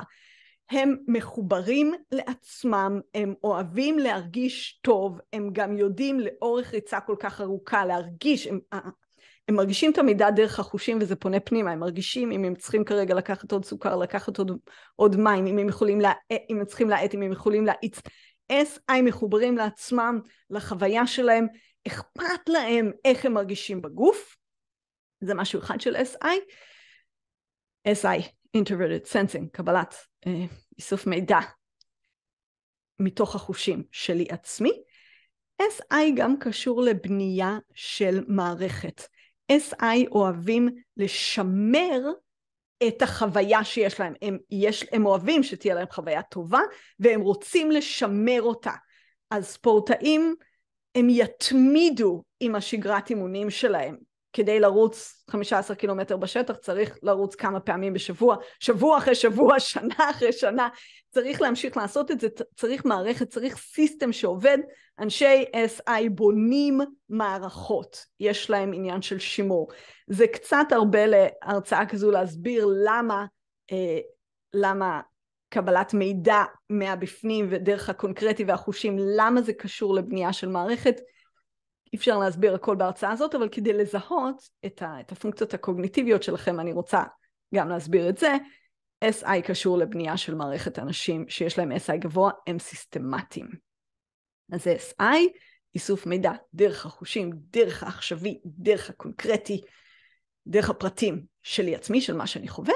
ויש גם את SE, Extroverted Sensing, איסוף מידע דרך החושים, דרך הקונקרטי, אבל במקום להסתכל פנימה, החושים שלי מופנים פנימה, החוצה. SE מסתכל החוצה. SE אוהב חוויות. SE יודע לנווט. SE הוא גם טכני. הוא מסתכל על המנוע של האוטו, והוא יודע איך להפעיל אותו, או מערכות אחרות. SE מבין מערכות. הוא מסתכל החוצה, והוא יודע לתפעל את הבחוץ. הוא מקבל מידע מהבחוץ, זה גם עוזר לתפעל. הוא רואה מה קורה. אנשים עם SE גבוה אוהבים לנסוע להודו. הם אוהבים לטייל. הם אוהבים לעשות קמפינג בשטח. גם SI יכול ליהנות מקמפינג בשטח, אבל SE צריך את הבחוץ הזה. הוא צריך את המידע מהבחוץ. אוקיי? זה אנשים שאוהבים את החוויות, אוהבים לנסוע. אם SE מרגיש מה קורה אצלו בפנים, והוא רוצה שתהיה לו חוויה טובה, SE יותר רוצה את החוויה, הוא רוצה להיות מחובר לבחוץ, כיוון שהוא קולט מידע מהבחוץ, ממה שקורה מסביב, הקונקרטי של המסביב, הוא אוהב שיהיה לו מסביב, מגוון. SE למשל אוהב גיוון, לעומת SI שמבחינתו שהכל יחזור על עצמו, הספורטאים שאני מוקפת בהם, בשגרת אימונים שלהם, זה כל הזמן אותו דבר. אנחנו נפגשים כל שבת שם ב5:30, ורצים מסלולים על אותו הר, זה הר החורשן, עם אותם אנשים ואותם מסלולים, אנחנו מביאים על הגב, יש לנו את המים ואת הסוכר שלנו, ובסוף אנחנו אוכלים פירות ועוגיות, וזה די חוזר על עצמו. SIM סבבה, זוכרים אם לפנות סיסטם, שזה חוזר על עצמו, כי מכיוון שהם מרגישים את החוויה שלהם עצמם, פשוט שהיא תהיה טובה, זה לא צריך להיות חדש. SE, Extroverted Sensing, קבלת מידע מהעולם, אבל קונקרטי, פרטים, אבל של מה שקורה בחוץ, הם אוהבים גיוון. הם אוהבים שבחוץ כל פעם יקרה משהו אחר, הם יכולים לאהוב לנסוע על אופנוע, הם אוהבים נסיעות, הם מאוד טכניים, הם רואים את מה שקורה בחוץ, רואים, יש להם, הם רואים דברים שאתם לא תדעו, שאתם לא רואים. הסתובבתי פעם, היה לי חבר עם SE, גבוה מאוד, תכף נדבר, פונקציות גבוהות זה הפונקציות הראשונות שלנו, עוד נדבר על זה. הוא פשוט ראה דברים שאני לא ראיתי. הלכנו לאיזה מקום, אז הוא אומר, את יודעת, הם מגדלים פה פירות, ואז אני רואה שבאמת יש עצים על הפירות, אני לא ראיתי את הפירות האלה, SI מסתכל פנימה, SI מסתכל החוצה, לא ראיתי את הפירות. הופ, מביא מאיזשהו מקום סולם, אני לא ראיתי את הסולם, מטפס, כותב פירות עם הטלפון שלו בתור פנס בין השיניים, מוריד שם כל מיני פירות שגם לא כך הכרתי את הפירות האלה. אלו חוויות ש-SE מחפש, SE אוהב חוויות, ו-SE הוא גם מאוד טכני לתפעל דברים כאלה. אוקיי? הספרנו קצת סיפורים על SI ו-SE, איסוף קבלה, איסוף מידע מהעולם בצורה קונקרטית, אלו שתי פונקציות SI, ועכשיו עוד שתי פונקציות קוגניטיביות של איסוף מידע מהעולם, אבל רחב, את התהליכים, את החיבור בין דברים שונים, את המסקנות, את התבניות, את הראייה קדימה. וזה מה שיונג קורא לו intuitive, intuition. אז גם כאן יהיה NI ו-NE. NI זה Introverted Intuition, תכף אסביר מה זה, ו-Extroverted Intuition זה NE. Intuition זה לראות קדימה, Intuition זה כדור בדולח, Intuition מבין תהליכים, הוא יודע מה צריך להיות או מה יכול להיות, או מתוך דברים שקרו לאן זה מתקדם, מה זה הולך להיות. אם אתם קוראים טור מבריק בהארץ או בניו יורק טיימס, כשמישהו מנתח את התהליכים של מה שקרה עכשיו בבחירות או בארץ או בארצות הברית ומסביר לכם את התהליך, מה שאתם שומעים שיש לבן אדם הזה פונקציית איסוף מידע רחבה. זה האינטואיציה, זה האינטואיטיב של יונג. הוא רואה, במקרה הזה זה extroverted, הוא מסתכל החוצה, אל העולם, ורואה לאן העולם מתקדם. הוא מסתכל על אנשים ורואה לאן הם מתקדמים. אז אוקיי, לאט לאט נבדיל בין NI ו-NE. התחלתי כבר מ-NE.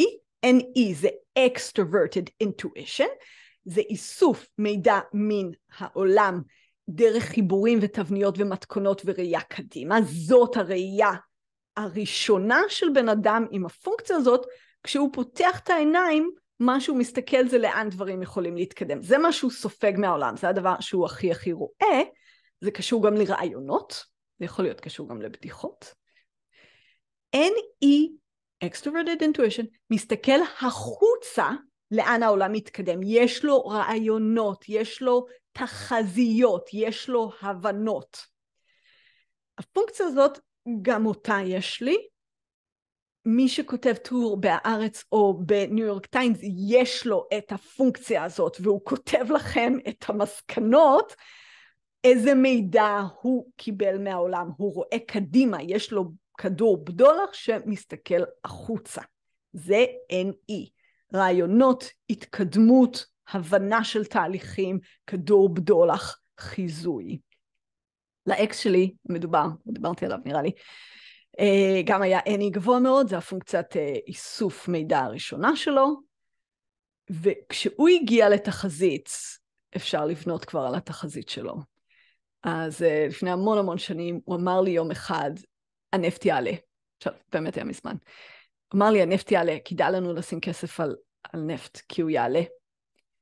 ואמרתי לו, עכשיו כשהוא אומר דבר כזה, זהו, זה סגור, זה אפשר ללכת לבנק, אז אמרתי לו, זהו, הנפט יעלה ונשים כסף על זה, אמר כן.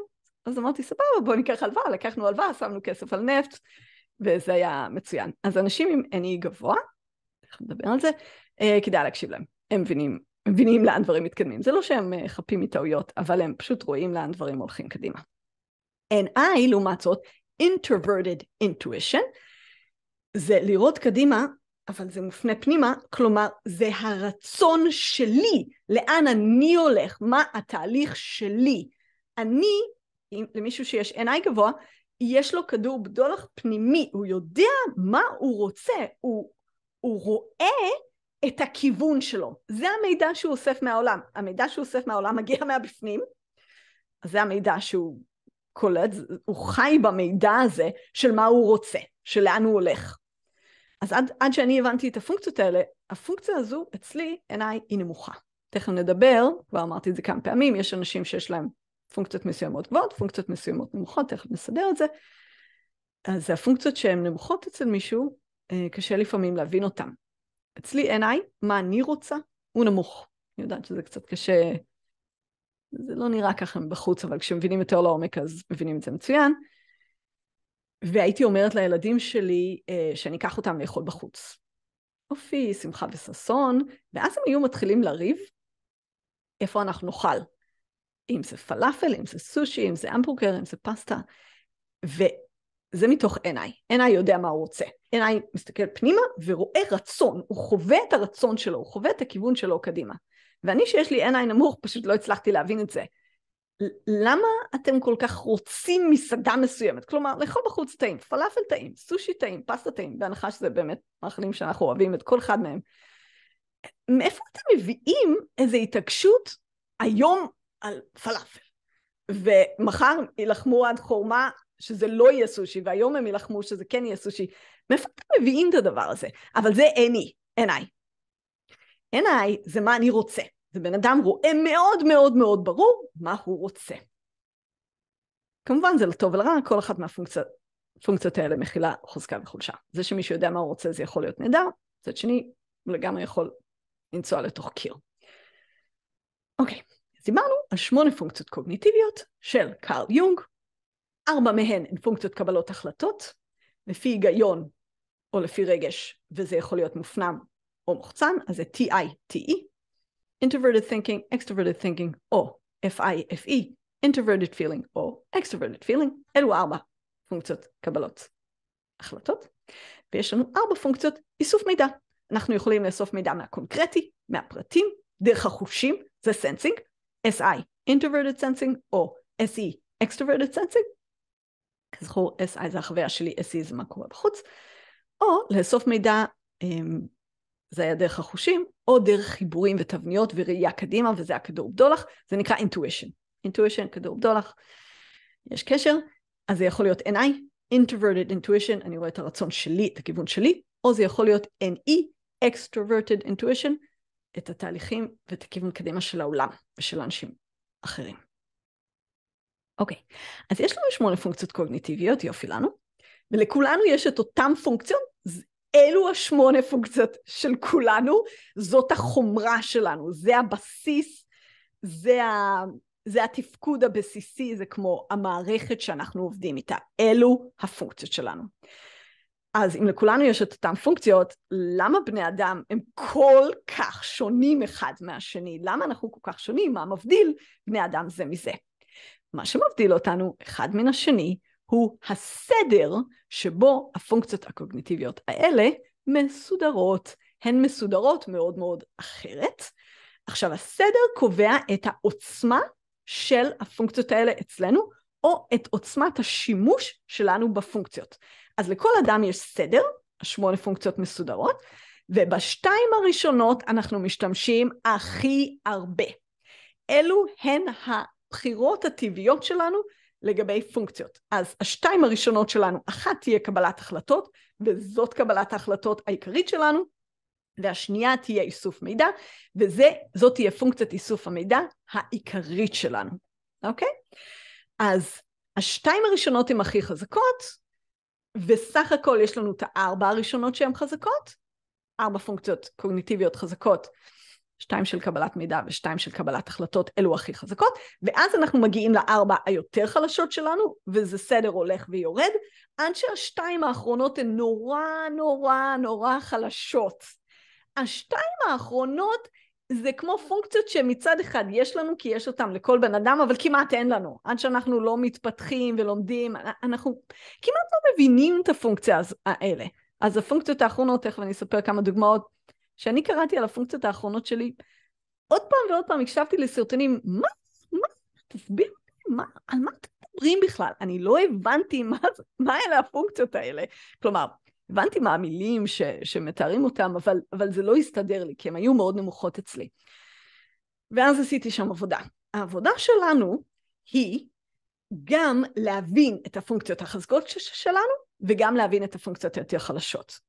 כשאנחנו מבינים את הפונקציות החזקות שלנו, אז אנחנו מבינים את החוזקות, שם יש לנו חוזקה, שם אנחנו ממש ממש טובים, אבל שם אנחנו גם עלולים להילחד, כי אנחנו עלולים להשתמש בפונקציות האלה יותר מדי, תכף ניתן דוגמאות, ואותו דבר עם הפונקציות החלשות, שם אנחנו באמת לא יודעים להפעיל, שם יש לנו עבודה ללמוד אותם. אוקיי, אני אתן כמה דוגמאות, להוריד את זה קצת לקרקע. אז, אני אמשיך עם הטיפוס שלי, וכבר סיפרתי על עצמי סיפורים, אז נמשיך עוד עם זה. הטיפוס שלי הוא ESTJ. תכף אני אספר לכם איך מתוך הטיפוס אפשר לדעת את הסדר של הפונקציות. זה לא מאוד חשוב, באינטרנט יש אפילו טבלאות, אם אתם תכתבו את הטיפוס ייתנו לכם את סדר הפונקציות, זה לא כל כך חשוב להבין איך גוזרים מהטיפוס את סדר הפונקציות, אבל אפשר, גם לא מדי מסובך. והשתי פונקציות הראשונות שלי, אז הפונקציה הראשונה שלי היא פונקציית קבלת החלטות. אז זה אומר שהכי חזק אצלי זה לעשות משהו, זה להיות בפעולה. תכף נדבר למה זה קשור, שזאת הפונקציה הראשונה שלי. והפונקציה הזאת היא TE. TE, Extroverted Thinking, קבלת החלטות לפי היגיון, שמסתכל החוצה. זאת פונקציה תפעול, זה לתפעל את המציאות, זה לעשות, זה למצוא פתרונות, זה להתקדם. זאת הראשונה שלי. השנייה ESI, Introverted Sensing, זה איסוף מידע מן העולם דרך הפרטים, ואני רואה את החוויה שלי ואת הפרטים המיידיים שסביבי. תזכרו, SI קשור גם לבנייה של סיסטם, לבנייה של מערכת. אז אם אתם מסתכלים עליי, והשתי פונקציות הראשונות שלי מספרות הרבה ממי אני. לתפעל את המציאות, לפעול, להיות בפעולה, להתקדם, לשנות דברים, להסתכל החוצה ולראות איך אפשר לשפר דברים, יחד עם סיסטם. אז זה להיות מאוד מאוד פעילה ומאוד מאוד סיסטמטית. SI הם גם חרוצים, אז יש פה עניין של חריצות, ואתם רואים שיש לי איזה בערך 1,000 פוסטים באתר עם סרטונים ומאמרים, שהמון המון שנים אני כבר מעלה לשם, ואתם פשוט רואים TE ו-SI. אז השתי פונקציות הכי חזקות של בן אדם, מראות לכם, די מספרות את הסיפור שלו, הסיפור הבסיסי, הסיפור הגס, הן מראות לכם את החוזקות של בן אדם, וגם הן מספרות לכם איפה הבן אדם הזה נלכד. בגלל שבן אדם בטיפוס שלי, יכול להילחד שלא יהיה לו רגש, ושהוא לא יבין בני אדם לעומק, כי הוא רק מחפש לפתור בעיות, ורק מחפש להתקדם, ואולי להרוויח כסף, והוא מסתכל על החוויה שלו, על איך הוא מרגיש, שהוא רוצה להרגיש טוב, והוא פחות מסתכל החוצה. אז אם לא הייתי מתפתחת, גם בגיל, גם בהתפתחות, גם בהשכלה, הייתי עלולה להילחד בשתי הפונקציות הראשונות שלי, שמצד אחד החוזקה, מצד שני זה לוחד בן אדם. אז בן אדם יכול להיות בטיפוס מסוים במקום הנמוך שלו, שהוא כמעט רק יודע להשתמש בשתי הפונקציות הראשונות שלו, והוא מאוד מאוד סגור בתוכם, או שיכול להתפתח ולהיות יותר גמיש. ואז מצד אחד שתי הפונקציות האלה הן מאוד מאוד חזקות, ומצד שני הוא גם יכול להתגמש ולהשתמש בפונקציות אחרות. אני אתן דוגמה אחרת. נניח שיש בן אדם, יש שילוב מאוד מעניין שיש אותו לטיפוסים מסוימים, שהשתי פונקציות הראשונות זה מצד אחד NI, Introverted Intuition, ראייה קדימה של עצמי, כלומר מה אני רוצה, פונקציית הרצון הפנימי שלי, והפונקציה השנייה תהיה FE, קבלת החלטות לפי רגש של אחרים, Extroverted Feeling, אז אני רואה מה אחרים צריכים, ואני מחפש ליצור הרמוניה, ואני מאוד מאוד מופעל מרגשות של אחרים. אז NI ו-FE, זה יוצר בן אדם שמצד אחד יש לו הרבה אינטואיציה, הרבה ראייה קדימה, הוא יודע מה הוא רוצה, הוא רואה גם לגבי אחרים, והוא מאוד רואה לגבי אחרים, הוא מאוד מופעל מהרגשות של אחרים, הוא מאוד קולט רגשות של אחרים, הוא מאוד מרגיש מה אחרים רוצים וצריכים. אז זה בן אדם מאוד נותן, FE, זה מאוד קשור לנתינה, אבל מצד שני יש לו פה קונפליקט, כי NI מאוד יודע מה הוא רוצה. אז הוא מצד אחד מאוד מאוד יודע מה הוא רוצה, מצד שני הוא מופעל מאוד חזק, ממה שאחרים מרגישים. אז השתי הפונקציות הראשונות שלנו, סוג של מספרות את הסיפור שלנו, שם נמצאת החוזקה הגדולה שלנו, והחולשה שלנו היא להילחד שם, וכשפונקציות מסוימות הן מאוד חלשות, אז פונקציות שכמעט, שמאוד קשה לנו להשתמש בהן. למשל, אם יש מישהו שיש לו, ניקח פונקציה אחרת מאלה שדיברנו עליהם, NE, Extroverted Intuition, ראייה קדימה של תהליכים ושל מתכונות של מה שקורה בחוץ, לראות את התהליכים של לאן העולם מתקדם, לאן דברים מתקדמים, ואם זאת פונקציה מאוד נמוכה של בן אדם, זה בן אדם שלא כל כך יודע לתכנן, זה בן אדם שלא רואה קדימה, הוא לא מבין את התהליך שהעולם מתקדם בו, את התהליך שהחיים מתקדמים בהם, הוא לא רואה אנשים אחרים לאן כל זה הולך. אז זה בן אדם שהוא לא מבין את ההשלכות של מה שהוא עושה. זה יכול להיות בן אדם מאוד חכם, החוכמה שלו נמצאת בפונקציות אחרות שהן גבוהות, והוא יודע להשתמש בהן מאוד יפה, אבל הוא לא מבין לאן כל זה הולך. ויכול להיות שמאוד צריך לעזור לו עם מידות מסוימות של ניווט בחיים, כי הוא פשוט לא רואה לאן זה הולך. אז זו דוגמה לקושי כשפונקציה מסוימת היא מאוד נמוכה, או למשל, כך פונקציה אחרת כשהיא נמוכה, ניקח למשל TE נמוך, שזו פונקציה שמתפעלת את המציאות, Extroverted Thinking, כש-TE הוא נמוך, לבן אדם קשה לפעול טכנית בעולם. זה קשה לו לארגן דברים, יש קשיי התארגנות, יש קשיים לטפל, הוא לא כל כך עושה את האחד ועוד אחד, אם אני מחר רוצה להיות איפשהו, אז מה זה דורש ממני לעשות היום או כבר אתמול, לפעמים זה הולך עם הפרעת קשב, זה נושא עמוק מדי, אבל יש קשר בין הפונקציות הקוגניטיביות גם להפרעת קשב, זה בן אדם מה שקשה לו זה ההתארגנות בחיים, ובאמת להיות בפעולה. יכול להיות שיש לו חוזקות אחרות מאוד גדולות של הבנה, ושל חשיבה, ושל לוגיקה, או דברים מאוד אחרים, של אהבה, של לב טוב, אבל לתפעל את המציאות, זה דבר שמאוד מאוד קשה לו. אז זאת המשמעות של פונקציות גבוהות, ופונקציות נמוכות, מה שנקרא. כלומר, סדר גבוה, שפונקציה מסוימת היא נמצאת במקום גבוה בסדר של בן אדם, זה אומר שהיא חזקה אצלו, או שהיא נמצאת במקום נמוך. ושוב, העיקר הוא, מה לעשות עם זה? העיקר הוא להכיר בחוזקות שלנו, ליהנות מהם, לשמוח מהם, לחפש את הכיווני התקדמות שלנו. הכיווני התקדמות שלנו הן, א', לא להילחד בפונקציות החזקות שלנו, וב', לפתח את הפונקציות החלשות יותר שלנו. תזכרו, יש לכולנו את כל ה8 פונקציות הקוגניטיביות, יש אותן לכולנו. אנחנו פשוט למדנו ונתינו להשתמש יותר בפונקציות מסוימות, גם של קבלת החלטות וגם של איסוף מידע, ופחות להשתמש באחרות, אבל יש לנו אותם ואנחנו לגמרי יכולים ללמוד להפעיל אותם. מקובל להגיד שכשילד הוא קטן הוא מפתח את הפונקציה הקוגניטיבית הראשונה שלו, איפה שהוא אחרי כמה שנים עדיין בילדות, הוא כבר מפתח גם את השנייה, אז יש לו את הראשונה, והשנייה זה פחות יותר מאז שאנחנו זוכרים את עצמנו. בגיל ההתבגרות אנחנו מפתחים את השלישית, ואת הרביעית יכול להיות סביב גיל 30 רק, ומגיל 40, במיוחד אם בן אדם מתפתח, נחשב שבן אדם כבר יכול להשתמש בכל 8 פונקציות קוגניטיביות שלו. אז אם אתם מעל גיל 40, אין לכם תירוצים. אתם יכולים ללמוד להפעיל את כל הפונקציות, אבל על אנשים יותר צעירים, או אנשים שלא התפתחו עדיין, יכול להיות שהם משתמשים רק בפונקציות הראשונות שלהם, וזה יוצר כמובן חוסר גמישות מסוים. מה שעוד אפשר, מה אתם יכולים לעשות עכשיו בעצם? מה כדאי לכם לעשות עכשיו?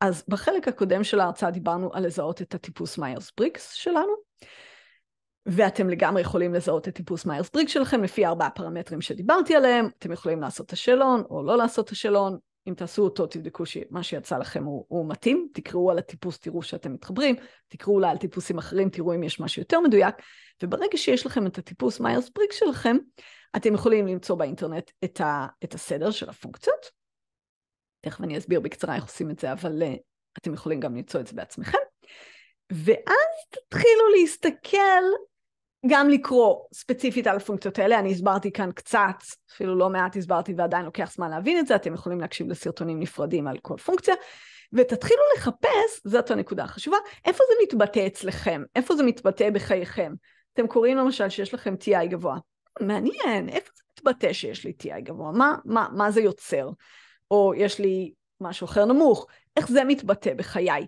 ותעשו פה איזה מחקר, זה הגיוני, אם זה מעניין אתכם לקחת כמה שבועות, לפעמים אפילו כמה חודשים, להבין לעומק ולהסתכל בחיים שלכם, מה זה אומר שפונקציות מסוימות הן גבוהות אצלכם, ומה זה אומר שהן נמוכות אצלכם, וכמובן גם מה זה אומר באינטראקציות עם אחרים, אנחנו עוד נדבר על התאמה עם אחרים ועל האינטראקציה. אתם יכולים לחפש ולהסתכל, מה שונה ומה דומה ביניכם לבין אחרים. אז אנשים שאתם בקשר איתם, איזה פונקציות אצלכם הן דומות, ואיזה פונקציות הן שונות. עבור זה אתם צריכים גם לדעת את הפונקציות שלהם. עכשיו נסביר איך לחשב את סדר הפונקציות הקוגניטיביות, מתוך טיפוס מאיירס-בריגס שלכם, מתוך 4 אותיות. החלק הזה לא עד כדי כך חשוב, ואם אתם רוצים אתם יכולים לדלג קדימה, ונדבר שם על ההתאמה בין בני אדם. אני כן מביאה אותו, חשבתי לרגע אולי להתחמק מזה, אבל קודם כל הבטחתי, ושנית אני מביאה אותו כי הוא כן עוזר למי שרוצה להעמיק, להבין עוד יותר מה המשמעות של הטיפוס מאיירס-בריגס, מה המשמעות של 4 אותיות האלה, אם אתם מבינים מה זה יוצר מבחינת הפונקציות הקוגניטיביות, מה זה אומר. בעצם המאיירס-בריגס, 4 אותיות, הן הקוד שלפיהן מסדרים את 8 פונקציות הקוגניטיביות. בעצם זה המשמעות של הטיפוס. אמרנו שכשאתם קוראים על הטיפוס שלכם, נניח יצא לכם בשאלון ENFJ, אתם קוראים על ENFJ, זה קצת שטחי, זה יכול להיות שיתאים לכם ואתם ממש תהיו מאושרים לקרוא את זה, ויכול להיות שתגידו, ככה. אם אתם מתוך הטיפוס שלכם תפתחו את סדר הפונקציות הקוגניטיביות, לא חייבים בעזרת החישוב שלי, אפשר למצוא את זה פשוט מוכן באינטרנט, לכל טיפוס מה סדר הפונקציות הקוגניטיביות שלו, אז זה סביר להניח יהיה הרבה יותר מדויק ומעניין עבורכם, וזה כבר סיכוי גבוה שזה מאוד מאוד יתאר אתכם, במיוחד אם תבינו לעומק מהן הפונקציות הקוגניטיביות השונות שלכם, שזה להבין את כל הפונקציות הקוגניטיביות, בעיקר החזקות והחלשות שלכם. אז בואו נתחיל, איך מחשבים מתוך הקוד של 4 אותיות של מאיירס-בריגס, את 8 הפונקציות הקוגניטיביות. אז בואו נתחיל. דבר ראשון, אנחנו מסתכלים על הטיפוס של בן אדם, פרמטר הראשון E או I, אקסטרוברט או אינטרוברט, מופנם או מוחצן, זה יקבע מה תהיה הפונקציה הקוגניטיבית הראשונה של אותו אדם, האם היא תהיה מופנמת או מוחצנת. מישהו מוחצן, פונקציה קוגניטיבית ראשונה מוחצנת, אדם מופנם, פונקציה קוגניטיבית ראשונה תהיה מופנמת. אוקיי, אז יודעים משהו על הפונקציה הראשונה. עכשיו בואו נלך לפרמטר האחרון שלו. של טיפוס מאיירס-בריגס של בן אדם, J או P, זורם או מנווט, judging or perceiving. כאן יש נקודה עדינה. אם בן אדם הוא מנווט, J, judging, הפונקציה האקסטרוברטית הראשונה שלו, הפונקציה המוחצנת הראשונה שלו, תהיה פונקציית קבלת החלטות. מה שהוא מפנה לעולם זה החלטות, החלטות זה פעולה. J, הוא מנווט את המציאות והוא מפנה לעולם, פונקציה אקסטרוברטית ראשונה, תהיה פונקציית קבלת החלטות. והפוך, מישהו שיש לו J, judging, מישהו שיש לו P, זורם, perceiving, פונקציה האקסטרוברטית הראשונה שלו תהיה פונקציית איסוף מידע. הוא מפנה החוצה, קודם כל איסוף מידע, לפני הפעולה. אוקיי? אז הפרמטר הראשון של בן אדם, אקסטרוברט או אינטרוברט, יגיד לנו לגבי הפונקציה הראשונה, אם היא תהיה מופנמת או מוחצנת, והפרמטר האחרון במאיירס-בריגס, ה-GOP, יגיד אם הפונקציה המוחצנת הראשונה תהיה פונקציית קבלת החלטות, או פונקציית איסוף מידע. אוקיי, מצוין. עכשיו, לכל בן אדם, הפונקציית איסוף מידע הראשונה שלו, וקבלת החלטות הראשונה שלו, זה מה שכתוב בטיפוס שתי האותיות באמצע. אז נמשיך עם הטיפוס שלי, ESTJ, אז אנחנו רואים פה מה תהיה פונקציית קבלת החלטות הראשונה שלי, תהיה T, מה שבטיפוס שלי, ופונקציית איסוף מידע הראשונה שלי תהיה S, מה שבטיפוס שלי.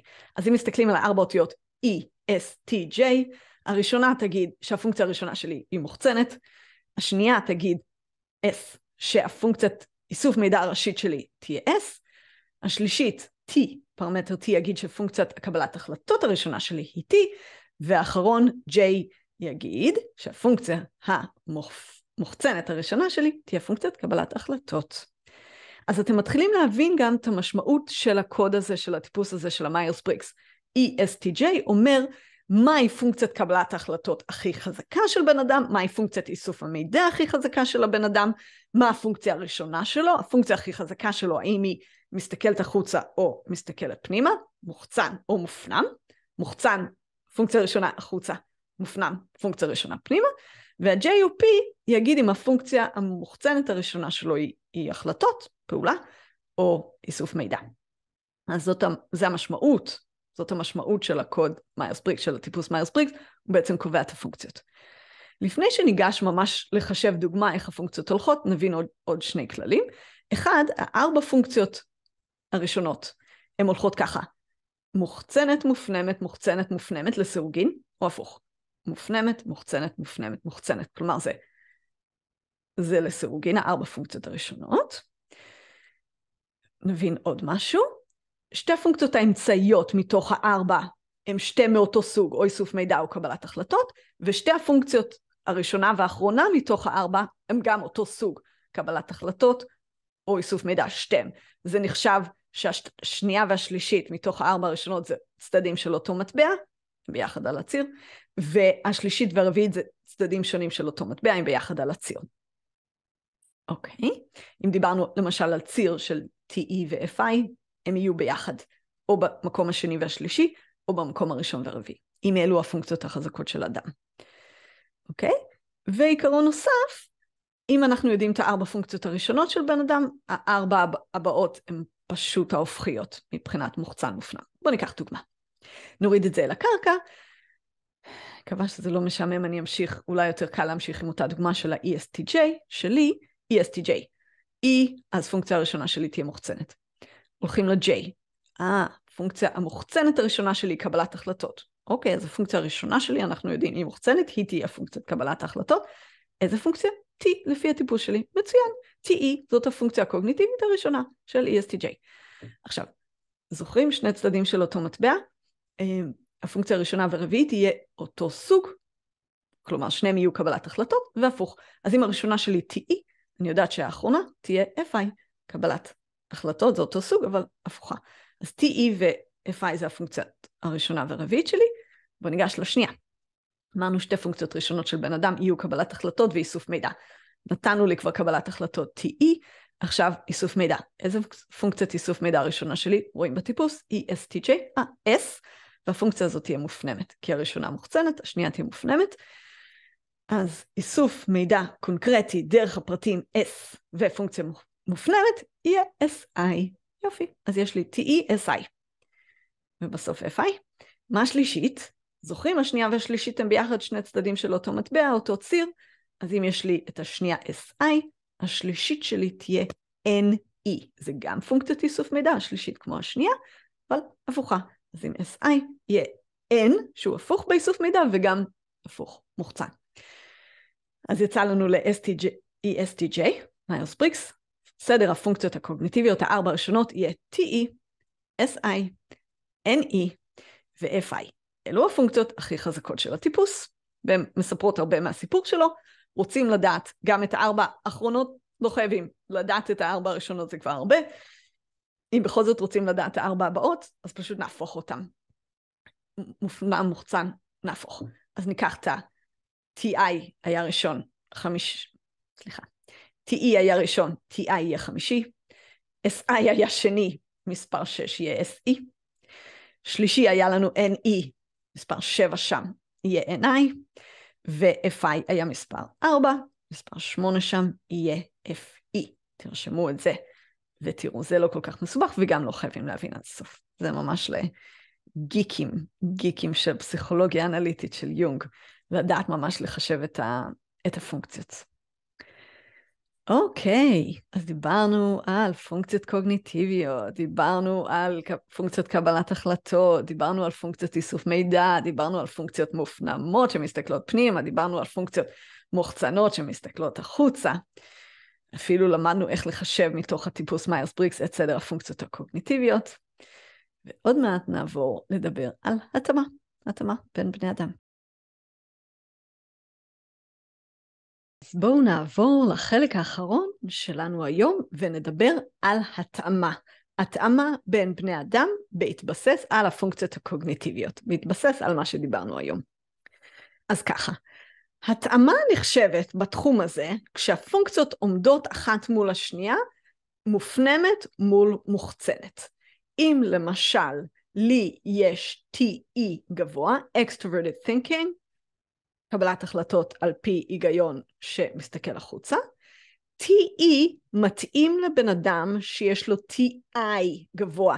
TE מתאים ל-TI. Extroverted Thinking מתאים ל-Introverted Thinking. למה? TI, הוא יש לו את האמת שלו. הוא יודע מה נכון והוא אומר מה נכון. TE מסתכל החוצה לשמוע מה נכון. TE אוהב להקשיב לאנשים אחרים, שהוא תופס אותם כחכמים, הוא מסתכל החוצה כדי לדעת מה נכון. אז ש-TI ו-TE נפגשים זה מאוד מתאים, זאת התאמה מנטלית. ה-TE חושב שה-TI נורא חכם, כי ה-TI אומר מה נכון. ה-TI אוהב ש-TE מקשיב לו, ויש ביניהם עוד דברים שמתאימים. TE זה תפעול של המציאות, ו-TI זה יותר, אני אומר מה נכון, אני פשוט אומר את העקרונות, אז ביחד זה קצת כמו הכוח והמוח. TI אומר מה נכון, כמו שסיפרתי על האקס שלי, שהוא אמר, הנפט יעלה, ו-TE אומר, אוקיי, בוא ניקח הלוואה ונשים כסף על הנפט.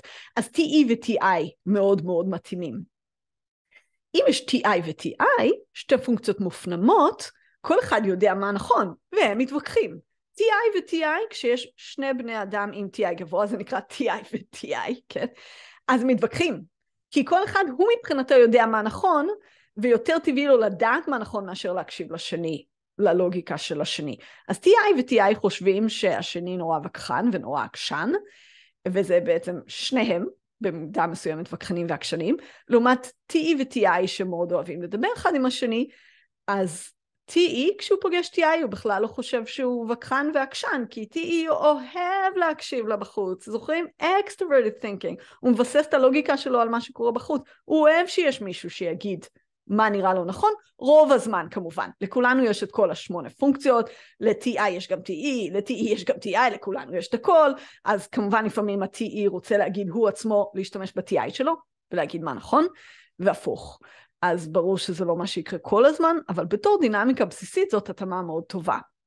כש-TE ו-TI נפגשים עם הפונקציה הראשונה של שני אנשים, אחד זה TE והשני זה TI, אז הם מאוד טוב להם ביחד, מאוד אוהבים לדבר וזה מאוד מתאים.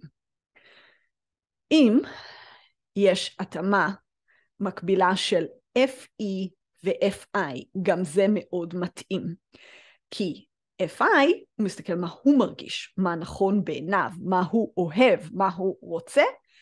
הוא רוצה במובן הרגשי מה נכון בעיניו, אז הוא רוצה לקבל החלטות לפי הערכיות של עצמו.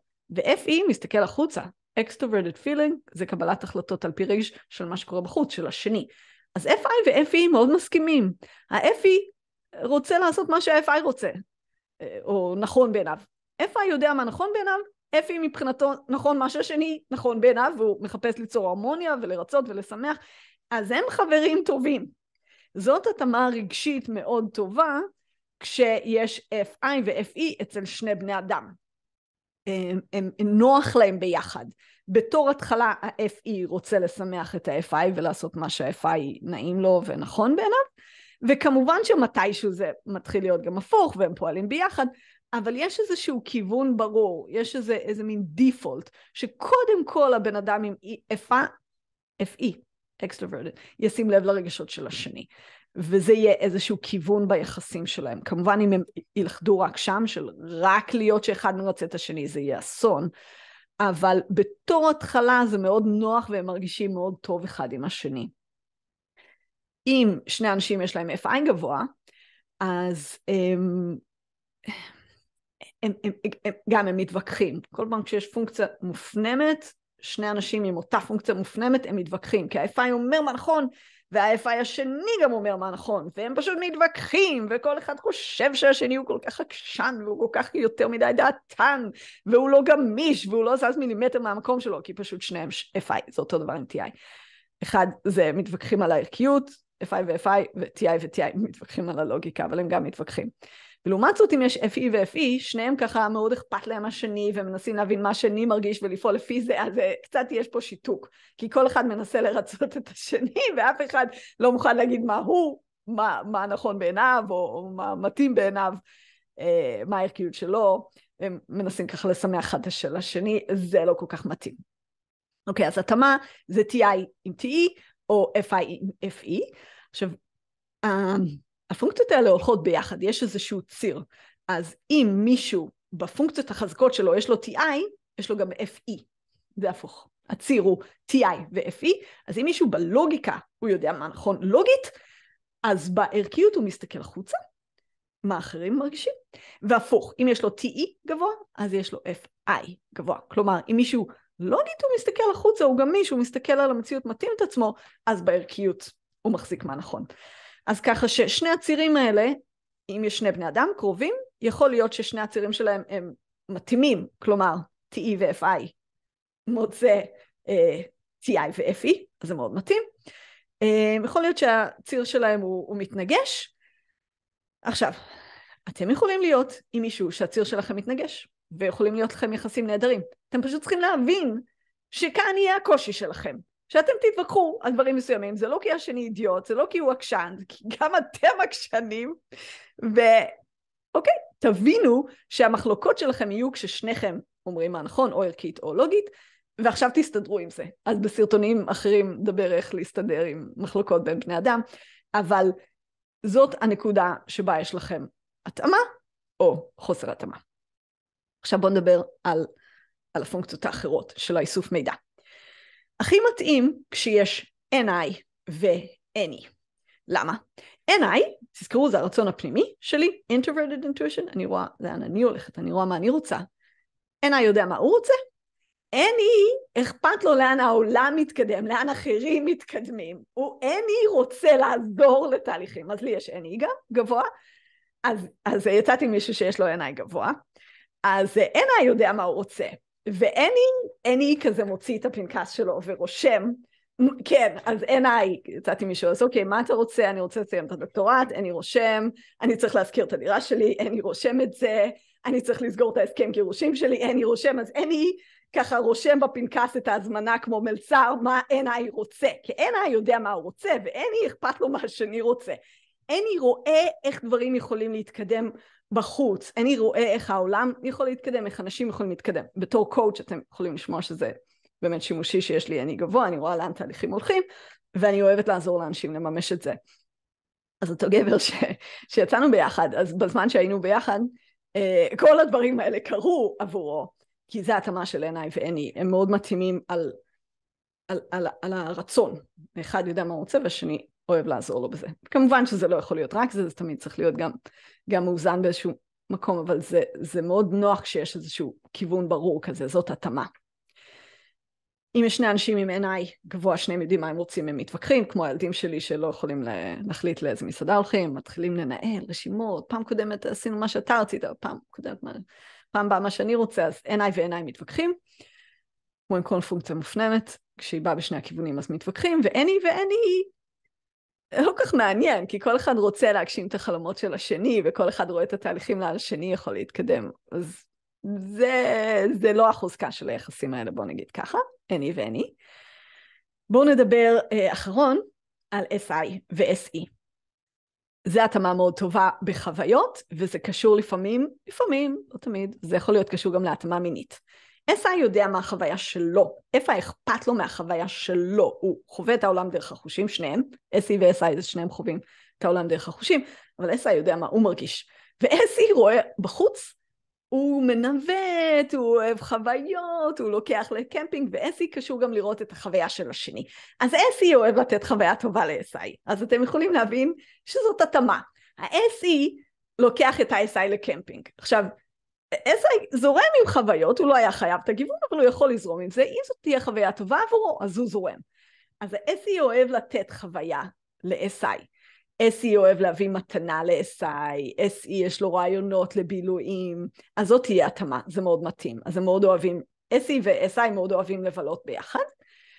כשיש שני SI, הם קצת נוקשים בסיסטם שלהם, כל אחד עם השגרה שלו, והוא לא כך רוצה לזוז, הם לא כל כך רוצים לתת חוויה לשני, וגם פחות יש להם רעיונות לפעילויות, אז נניח מישהו שאל אותי, איפה נטייל בסביבה שלי? אז אמרתי לו את השלושה מקומות שאני אוהבת ללכת אליהם, ואם בא לך משהו אחר, אז תצטרך אתה ליזום את זה. כמובן שאני יכולה להתפתח שם. אבל SI ו-SI זה קצת משעמם, ו-SE ו-SE זה כמו אש ואש. כל אחד רוצה את החוויות ורוצה לתת לשני את החוויות, אבל השני גם רוצה לתת לו, זה לא בדיוק התאמה. זה אפשר, כמובן. אל תיקחו שום דבר מזה כאינדיקציה, שזה לא יכול להיות יחסים טובים. אתם יכולים להיות ממש ממש לא מתאימים על כל הפונקציות, ולהיות ביחסים נהדרים. זה פשוט דורש מכם התפתחות, זה פשוט דורש מכם בעצם לפתח את הפונקציה המשלימה, שבין הסוג שלכם צריך. האידיאלי, מבחינת הפונקציות הקוגניטיביות של קארל יונג, הוא שכל הפונקציות שלכם מסודרות הפוך מהפונקציות של הבן זוג שלכם או של החבר שלכם. אז אם הראשון שלכם TE שלו TI ראשון, השני שלכם SI, אני לוקח את הפונקציות שלי, השני שלו יהיה SE, השלישי שלכם NE יהיה אצלו אחר כך NI, וכך הלאה, הכל יהיה פיקס על הפונקציות. זה באמת תענוג. למה זה שימושי? הרי רובכם אתם לא יודעים לפגוש בן אדם ולנתח את הפונקציות שלו. אני לא מצפה מכם, בטח לא אחרי סרטון אחד, אחרי אולי כמה חודשים שתחשבו על הדברים האלה, תקראו, תקשיבו סרטונים, תנתחו פונקציות לאט לאט של אנשים סביבכם, אז יכול להיות שכן תוכלו כבר לראות בן אדם ופחות יותר לדעת הפונקציות. אבל בצורה גסה, אתם יכולים לראות פחות או יותר את הכיוון של בן אדם. אז אם נניח, אתם מחליטים החלטות לפי היגיון, יש לכם T גבוה, או TI או TE, אז מישהו שמתאים לכם בגדול, גם הוא מחליט החלטות לפי היגיון. עקרונית, זה אמור להיות באותו סדר. ואז אתם רואים, למשל, אם תשאלו את עצמכם, אני מחזיק את האמת שלי, או מסתכל החוצה, ואיך הוא, אוקיי? אם אתם ככה די זורמים עם הלוגיקה שלכם, זה TE, תראו אם הוא מחזיק יותר חזק, אז זאת התאמה. אז אתם לא צריכים לדעת את כל הפונקציות שלו, אבל תנסו קצת להסתכל. עכשיו, פונקציות מחולקות לצירים, כפי שאמרתי. אז אם יש לכם TI, יש לכם FI, ככה, TE ו-FI הולך ביחד, TI ו-FE הולך ביחד, אותו דבר זה NE ו-SI, ו-SE ו-NI. כלומר, אם אתם מזהים שני דברים מעניינים לגבי בן אדם, אתם כבר יכולים לדעת את ההתאמה. איך לראות התאמה אם אתם לא יודעים את כל הפונקציות, אז אתם יכולים להסתכל אם בן אדם הוא מחליט כמוכם, לפי היגיון או לפי רגש. אתם יכולים לראות בגדול לבן אדם מופנם מתאים, בן אדם מוחצן והפוך. אוקיי, אין הזמן להיכנס לזה כרגע. אבל כשהפונקציות הפוכות זה אומר שאם אתם מוחצנים, אתם תיצאו עם בן אדם מופנם. הפונקציה הראשונה שלכם מוחצנת, אם אתם מוחצנים, אתם תיצאו עם מישהו שהפונקציה הראשונה שלו מופנמת, אם הוא מופנם. ולגבי זורמים או מנווטים, מתאים גם, סך הכל הכי מתאים זה ההפך. כלומר, אם אתם זורמים, מתאים לכם מישהו שמנווט, אם אתם מנווטים, מתאים לכם מישהו שזורם. זה נכון, זה גם חוסר התאמה מסוים, וגם את זה חשוב להבין. התאמה טובה, אידיאלית, מכילה גם חוסר התאמה מסוים, כי כפי שאמרנו, אקסטרוברט ואינטרוברט, מופנם ומוחצן, זה גם התאמה מאוד טובה, זה גם חוסר התאמה, וגם זורם ומנווט, הם גם זה טוב, אחד מביא את הסדר והשני מביא משהו פתוח, אז זה גם מתאים וזה גם יאתגר אתכם לפעמים. אז סך הכל אנחנו מחפשים הפוך במוחצן מופנם, הפוך בזורם מנווט, אותו דבר בחשיבה או היגיון, ואותו דבר בסנסינג או אינטואיטיב, זה לא קריטי שהכל יהיה אותו דבר, אתם יכולים במובן של חוויות להסתכל, אם מישהו אוהב ליזום הרבה חוויות ואתם יותר בסיסטם אז זה מתאים, ואם שניכם בסיסטם אז פחות, או שניכם אוהבים ליזום אז פחות. אבל לא נורא אם זה פחות. זה באמת באמת בסדר. היו לי ניסויים מאוד טובים של 20 שנה, אמנם נגמרו אבל היו טובים, והיו לנו התאמות רק על ציר אחד. על ציר אחד איתים, על ציר אחד לא איתים. זה בסדר גמור. בואו נתחיל לסכם. דיברנו היום על טיפוסי אישיות, על פרמטרים שונים של אישיות, מוחצנות מופנמות, קבלת החלטות על פי רגש והיגיון או היגיון, איסוף מידע מהעולם קונקרטי דרך החושים או חיבורים, תבניות, ראייה קדימה, וגם זורמים או מנווטים. אלו הם ארבעת הפרמטרים של מיירס-בריגס. מיירס-בריגס זה טיפוס של קוד כזה של ארבע אותיות שאתם יכולים לזהות, או לפי הפרמטרים האלה שדיברנו עליהם, או לפי שאלון, שאלון שנקרא מיירס-בריגס, או 16 טיפוסים, 16 personalities. אתם יכולים לקרוא על הטיפוס שלכם, יכול להיות מאוד מעניין, לתת לכם כל מיני תובנות על הטיפוס. אם אתם רוצים להבין יותר לעומק, אתם יכולים למצוא באינטרנט את הסדר של הפונקציות שמתאים לטיפוס שלכם, ואז ללמוד עוד על כל אחת מהפונקציות. יש גם חומרים נוספים באתר שלי, ויש הרבה חומרים טובים באינטרנט, ולהבין את הפונקציות היותר חזקות שלכם, ואת היותר חלשות שלכם. אתם שואפים ליהנות ולהשתמש בחזקות, לא להגזים איתם, לא להשתמש בהם כל הזמן, וללמוד לפתח את החלשות יותר. וכשאנחנו מחפשים התאמה, סך הכל אנחנו מסתכלים על הפרמטרים האישיותיים של אותו בן אדם, או לקשר רומנטי, או לחברות, או אפילו לעבוד ביחד, ואז זה יעזור לנו לראות איפה תהיה כאן התאמה, ואיפה זה לא יתאים. אז זהו, תודה רבה, מקווה שזה עניין אתכם, אפשר להפנות אליי שאלות, ואני אשים למטה לינקים עם כל מיני חומרים נוספים שאפשר ללמוד עוד על התחום הזה. עוד כמה מילים על התאמה, ואני רוצה טיפה לתקן ולהוסיף משהו שאמרתי. אז טכנית, התאמה הכי מושלמת לפי המיירס-בריגס, לפי הפונקציות הקוגניטיביות של יונג, תהיה אם אנחנו אינטרוברטים, שיהיה מישהו אקסטרוברט, פרמטר הראשון, I או E, יהיה הפוך.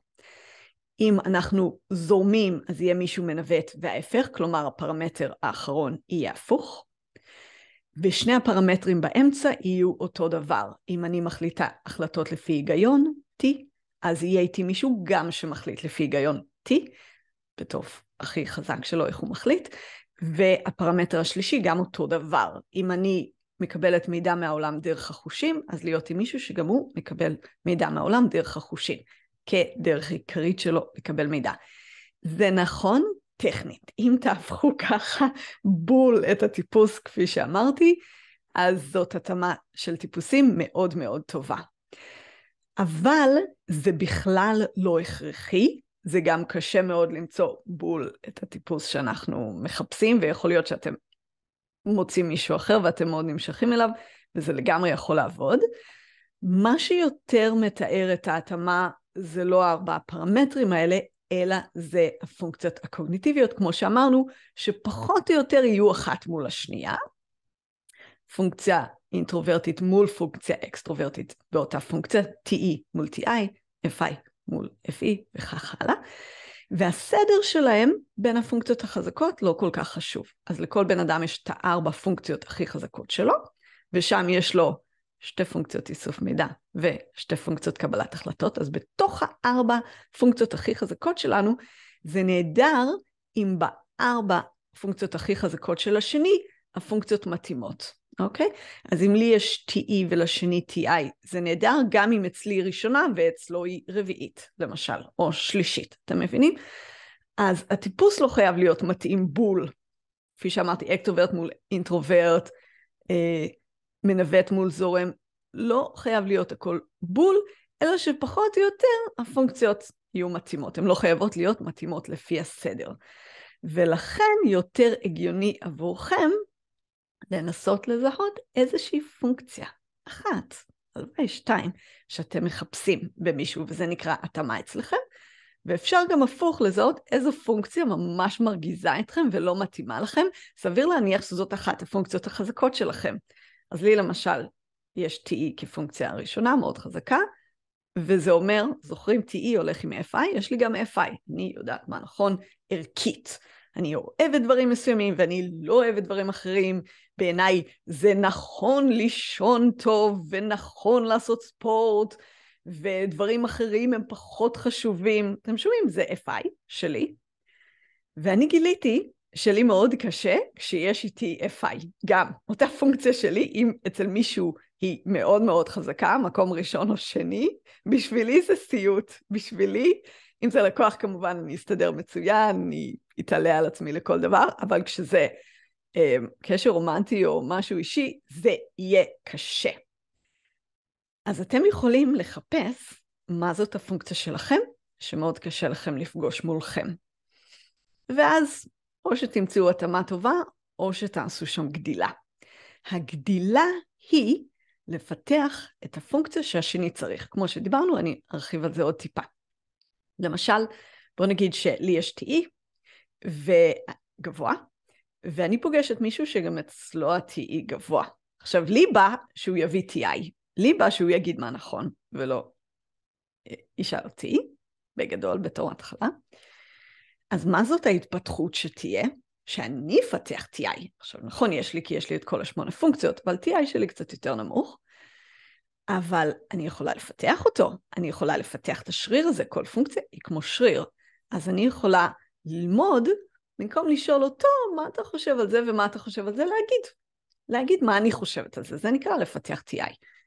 או אם למשל, אני פוגשת מישהו עם FI גבוה, כן, מישהו שהוא יודע מה נכון ערכית, ואותי זה נורא מרגיז, כי גם אני יודעת. אז מה ההתפתחות שלי? ההתפתחות שלי לפתח FE, זאת הפונקציה שהוא צריך ממני. הוא יודע מה נכון ערכית, אז שאני אלך איתו, עם מה שנכון בעיניו, שאני אלמד להעריך את מה שנכון בעיניו, לכבד ולפעול לפי מה שנכון בעיניו ערכית. זה יהיה האתגר שלי.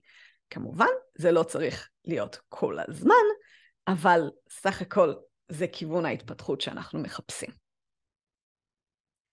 אוקיי, ועוד דבר שאתם יכולים זה פשוט לקרוא על טיפוסים שונים ולזהות אילו טיפוסים אתם אולי מזהים אנשים כאלה בחיים שלכם, שזה מתאים או שזה פחות מתאים.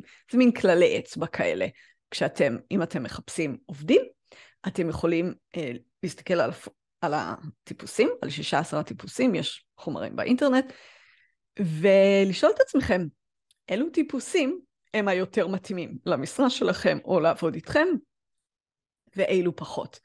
זה בסדר גמור לזהות לעצמנו כמה טיפוסים שמאוד מאוד קשה לנו איתם, ואם זה בן אדם שכבר קיים בחיינו, אז לעשות שם התפתחות, ואם זה משהו חדש, אז אולי לא ללכת לשם.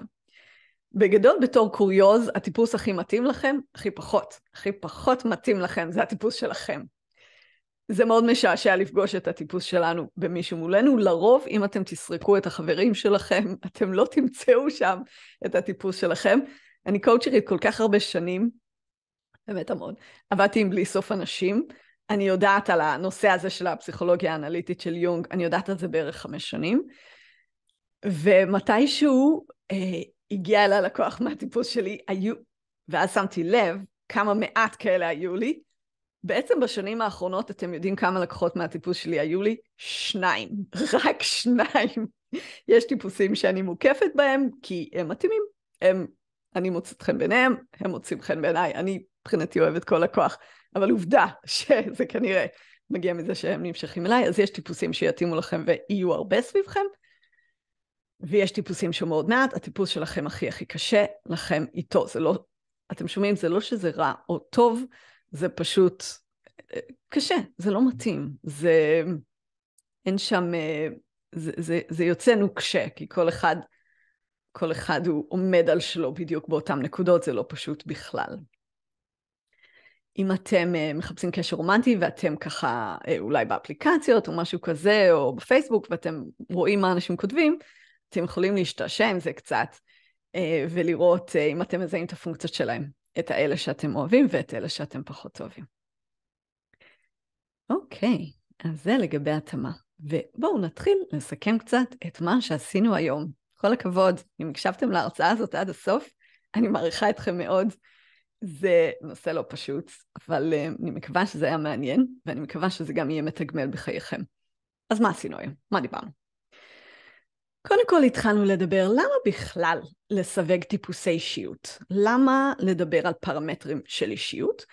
וזה גם כדי להבין את עצמנו יותר טוב ולקבל את מי שאנחנו, זה גם כדי להתפתח, להבין את הנקודות החלשות שלנו ולהתפתח, וזה גם להבין יותר טוב אנשים אחרים ואיך להסתדר איתם. אנשים אחרים, הלוגיקה שלהם, הפונקציות שלהם, החשיבה שלהם, הקבלת החלטות שלהם, האיסוף מידע שלהם שונה משלנו. ואם אנחנו לא נשב להבין איך זה עובד אצלם, אנחנו עלולים גם לשפוט אותם. למה הוא לא הגיוני? לא שהוא לא הגיוני, יש לו פונקציות אחרות, ההיגיון שלו אחר. אז מאוד מאוד עוזר להסתדר עם אנשים.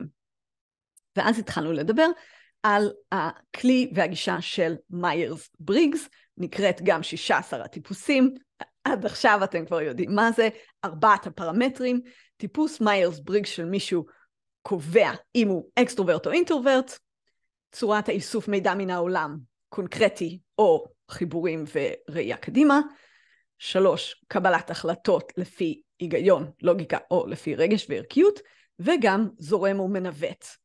מכתיב את המציאות, מנסה לשלוט במציאות, או חווה את המציאות. אז 4 הפרמטרים האלה יוצרים את מה שנקרא טיפוס מיירס-בריגס. 4 אותיות כמו INTP או ENFJ. זה טיפוס מיירס-בריגס של בן אדם. זה קובע לאיזה כיוון הולך כל פרמטר שלו. ואז עברנו לדבר בצורה קצת יותר מעמיקה על הפונקציות הקוגניטיביות של קארל יונג. זה החלק שנקרא פסיכולוגיה אנליטית של קארל יונג. פונקציות הקוגניטיביות יש 8, לכולנו יש את אותן פונקציות, 4 פונקציות של איסוף מידע ו4 פונקציות של קבלת החלטות. איסוף מידע יכול להיות קונקרטי S, וזה יכול להיות מופנם או מוחצן, SI ו-SE. איסוף מידע יכול להיות גם חיבורים ותבניות וראייה קדימה, גם כאן מופנם או מוחצן, NI או NE, אלו פונקציות איסוף מידע, ופונקציות קבלת החלטות לפי היגיון מופנם או מוחצן, כלומר, מסתכל פנים על ההיגיון שלי או החוצה למה שקורה במציאות, זה יהיה TI או TE, וקבלת החלטות לפי ערכיות ורגש או של עצמי, או שאני מסתכל החוצה על אנשים אחרים, FI או FE. אלו 8 הפונקציות הקוגניטיביות, ולכל אחד מאיתנו הן מסודרות בסדר שונה. יש 16 אפשרויות בגלל איך שהמבנה של הפונקציות בנוי, אז זה משאיר רק 16 אפשרויות. ולפי הסדר של הפונקציות שלנו, יש לנו את הפונקציות היותר חזקות בהתחלה, בסדר הולך ויורד, יש לנו 4 חזקות סך הכל, כשה2 הראשונות הכי חזקות, ואז עוד 4 חלשות יותר, כשה2 האחרונות הן החלשות ביותר. הפונקציות הכי חזקות שלנו הן החוזקה שלנו, ולפעמים אנחנו נלכדים בחוזקה שלנו ומגזימים ומפעילים אותה כשהיא לא רלוונטית, והשתי פונקציות האחרונות הן הנקודה העיוורת שלנו, הן השריר הכי חלש שלנו. אם יש לאנשים בעיות איתכם, זה מהשתי פונקציות, למעשה או הראשונות או האחרונות, אבל הרבה פעמים זה האחרונות. הן כל כך חלשות שזה משהו שאתם ממש לא יודעים לספק, וכאן נמצאת ההתפתחות שלנו, לרכך קצת את הכי חזקות שלנו, ולפתח את החלשות יותר. זאת ההתפתחות שלנו. ואז דיברנו גם על התאמה. להבין מערכות יחסים קיימות בחייכם, מה מתאים שם ומה פחות מתאים, מה שמתאים אז לחגוג וליהנות מזה, מה שפחות מתאים אז to mind the gap, לנהל את ההבדל הזה בינינו ולהתפתח שם כך שזה יהיה יותר מתאים. ואם אתם מחפשים יחסים, עובדים, לקוחות, חברים חדשים, אז אפשר לנסות לזהות מי יהיה מתאים לכם. יש לזה כללים מוגדרים לפי הפונקציות הקוגניטיביות, אפשר לנסות ללמוד את זה באיזושהי מידה, וזה יכול להקל עליכם. אם אתם ממש תיכנסו לתחום הזה וככה כמוני תאהבו את זה, ותחשבו על זה הרבה ותקשיבו לסרטונים ותתעמקו ותנסו לנתח פונקציות של בני אדם, אני לא יודעת מי עוד יעשה את זה, יכול להיות שזה רק מאמנים ומטפלים, עד כדי כך ייכנסו לדבר הזה, למרות שהבת שלי בת תכף 20, היא זאת שהכניסה אותי לנושא הזה. דרך אגב, היא פיתחה סקרנות מטורפת, והיא למדה את זה כל כך טוב. אז עקרונית אפשר להגיע למצב שבו אתם מדברים עם בן אדם, ותוך כמה דקות אתם יודעים את הטיפוס, וכמובן יודעים את הפונקציות, כי הפונקציות זה מתוך הטיפוס, ואתם יודעים ממש הרבה על אנשים, ממש ממש הרבה. זה קצת כמו איזה מין כוח על כזה. כשלקוחות מגיעים אליי, אז לפעמים אני מזהה בקלות, אני יכולה גם לטעות, כי לא תמיד מבינים את הכל לגבי בן אדם, אבל לפעמים אפשר להגיד לבן אדם משהו מאוד מאוד עוזר די מהר. אז זה יכול להיות מין כוח על כזה. מקווה שנהניתם מההרצאה הזאת. הם מוזמנים לעשות לייק, להירשם לערוץ. החומרים שלי נמצאים גם בספוטיפיי, גם באתר שלי. מוזמנים להפנות אליי שאלות. אני רואה שאלות בכל הערוצים. ביוטיוב אפשר לשלוח לי אימייל, אפילו וואטסאפ, אם אתם רוצים. אני אשמח לקבל שאלות. אני אענה לכם אישית או אעשה סרטון על זה. מאחלת לכם המון המון דברים טובים ויחסים טובים ועניין בחיים. תודה.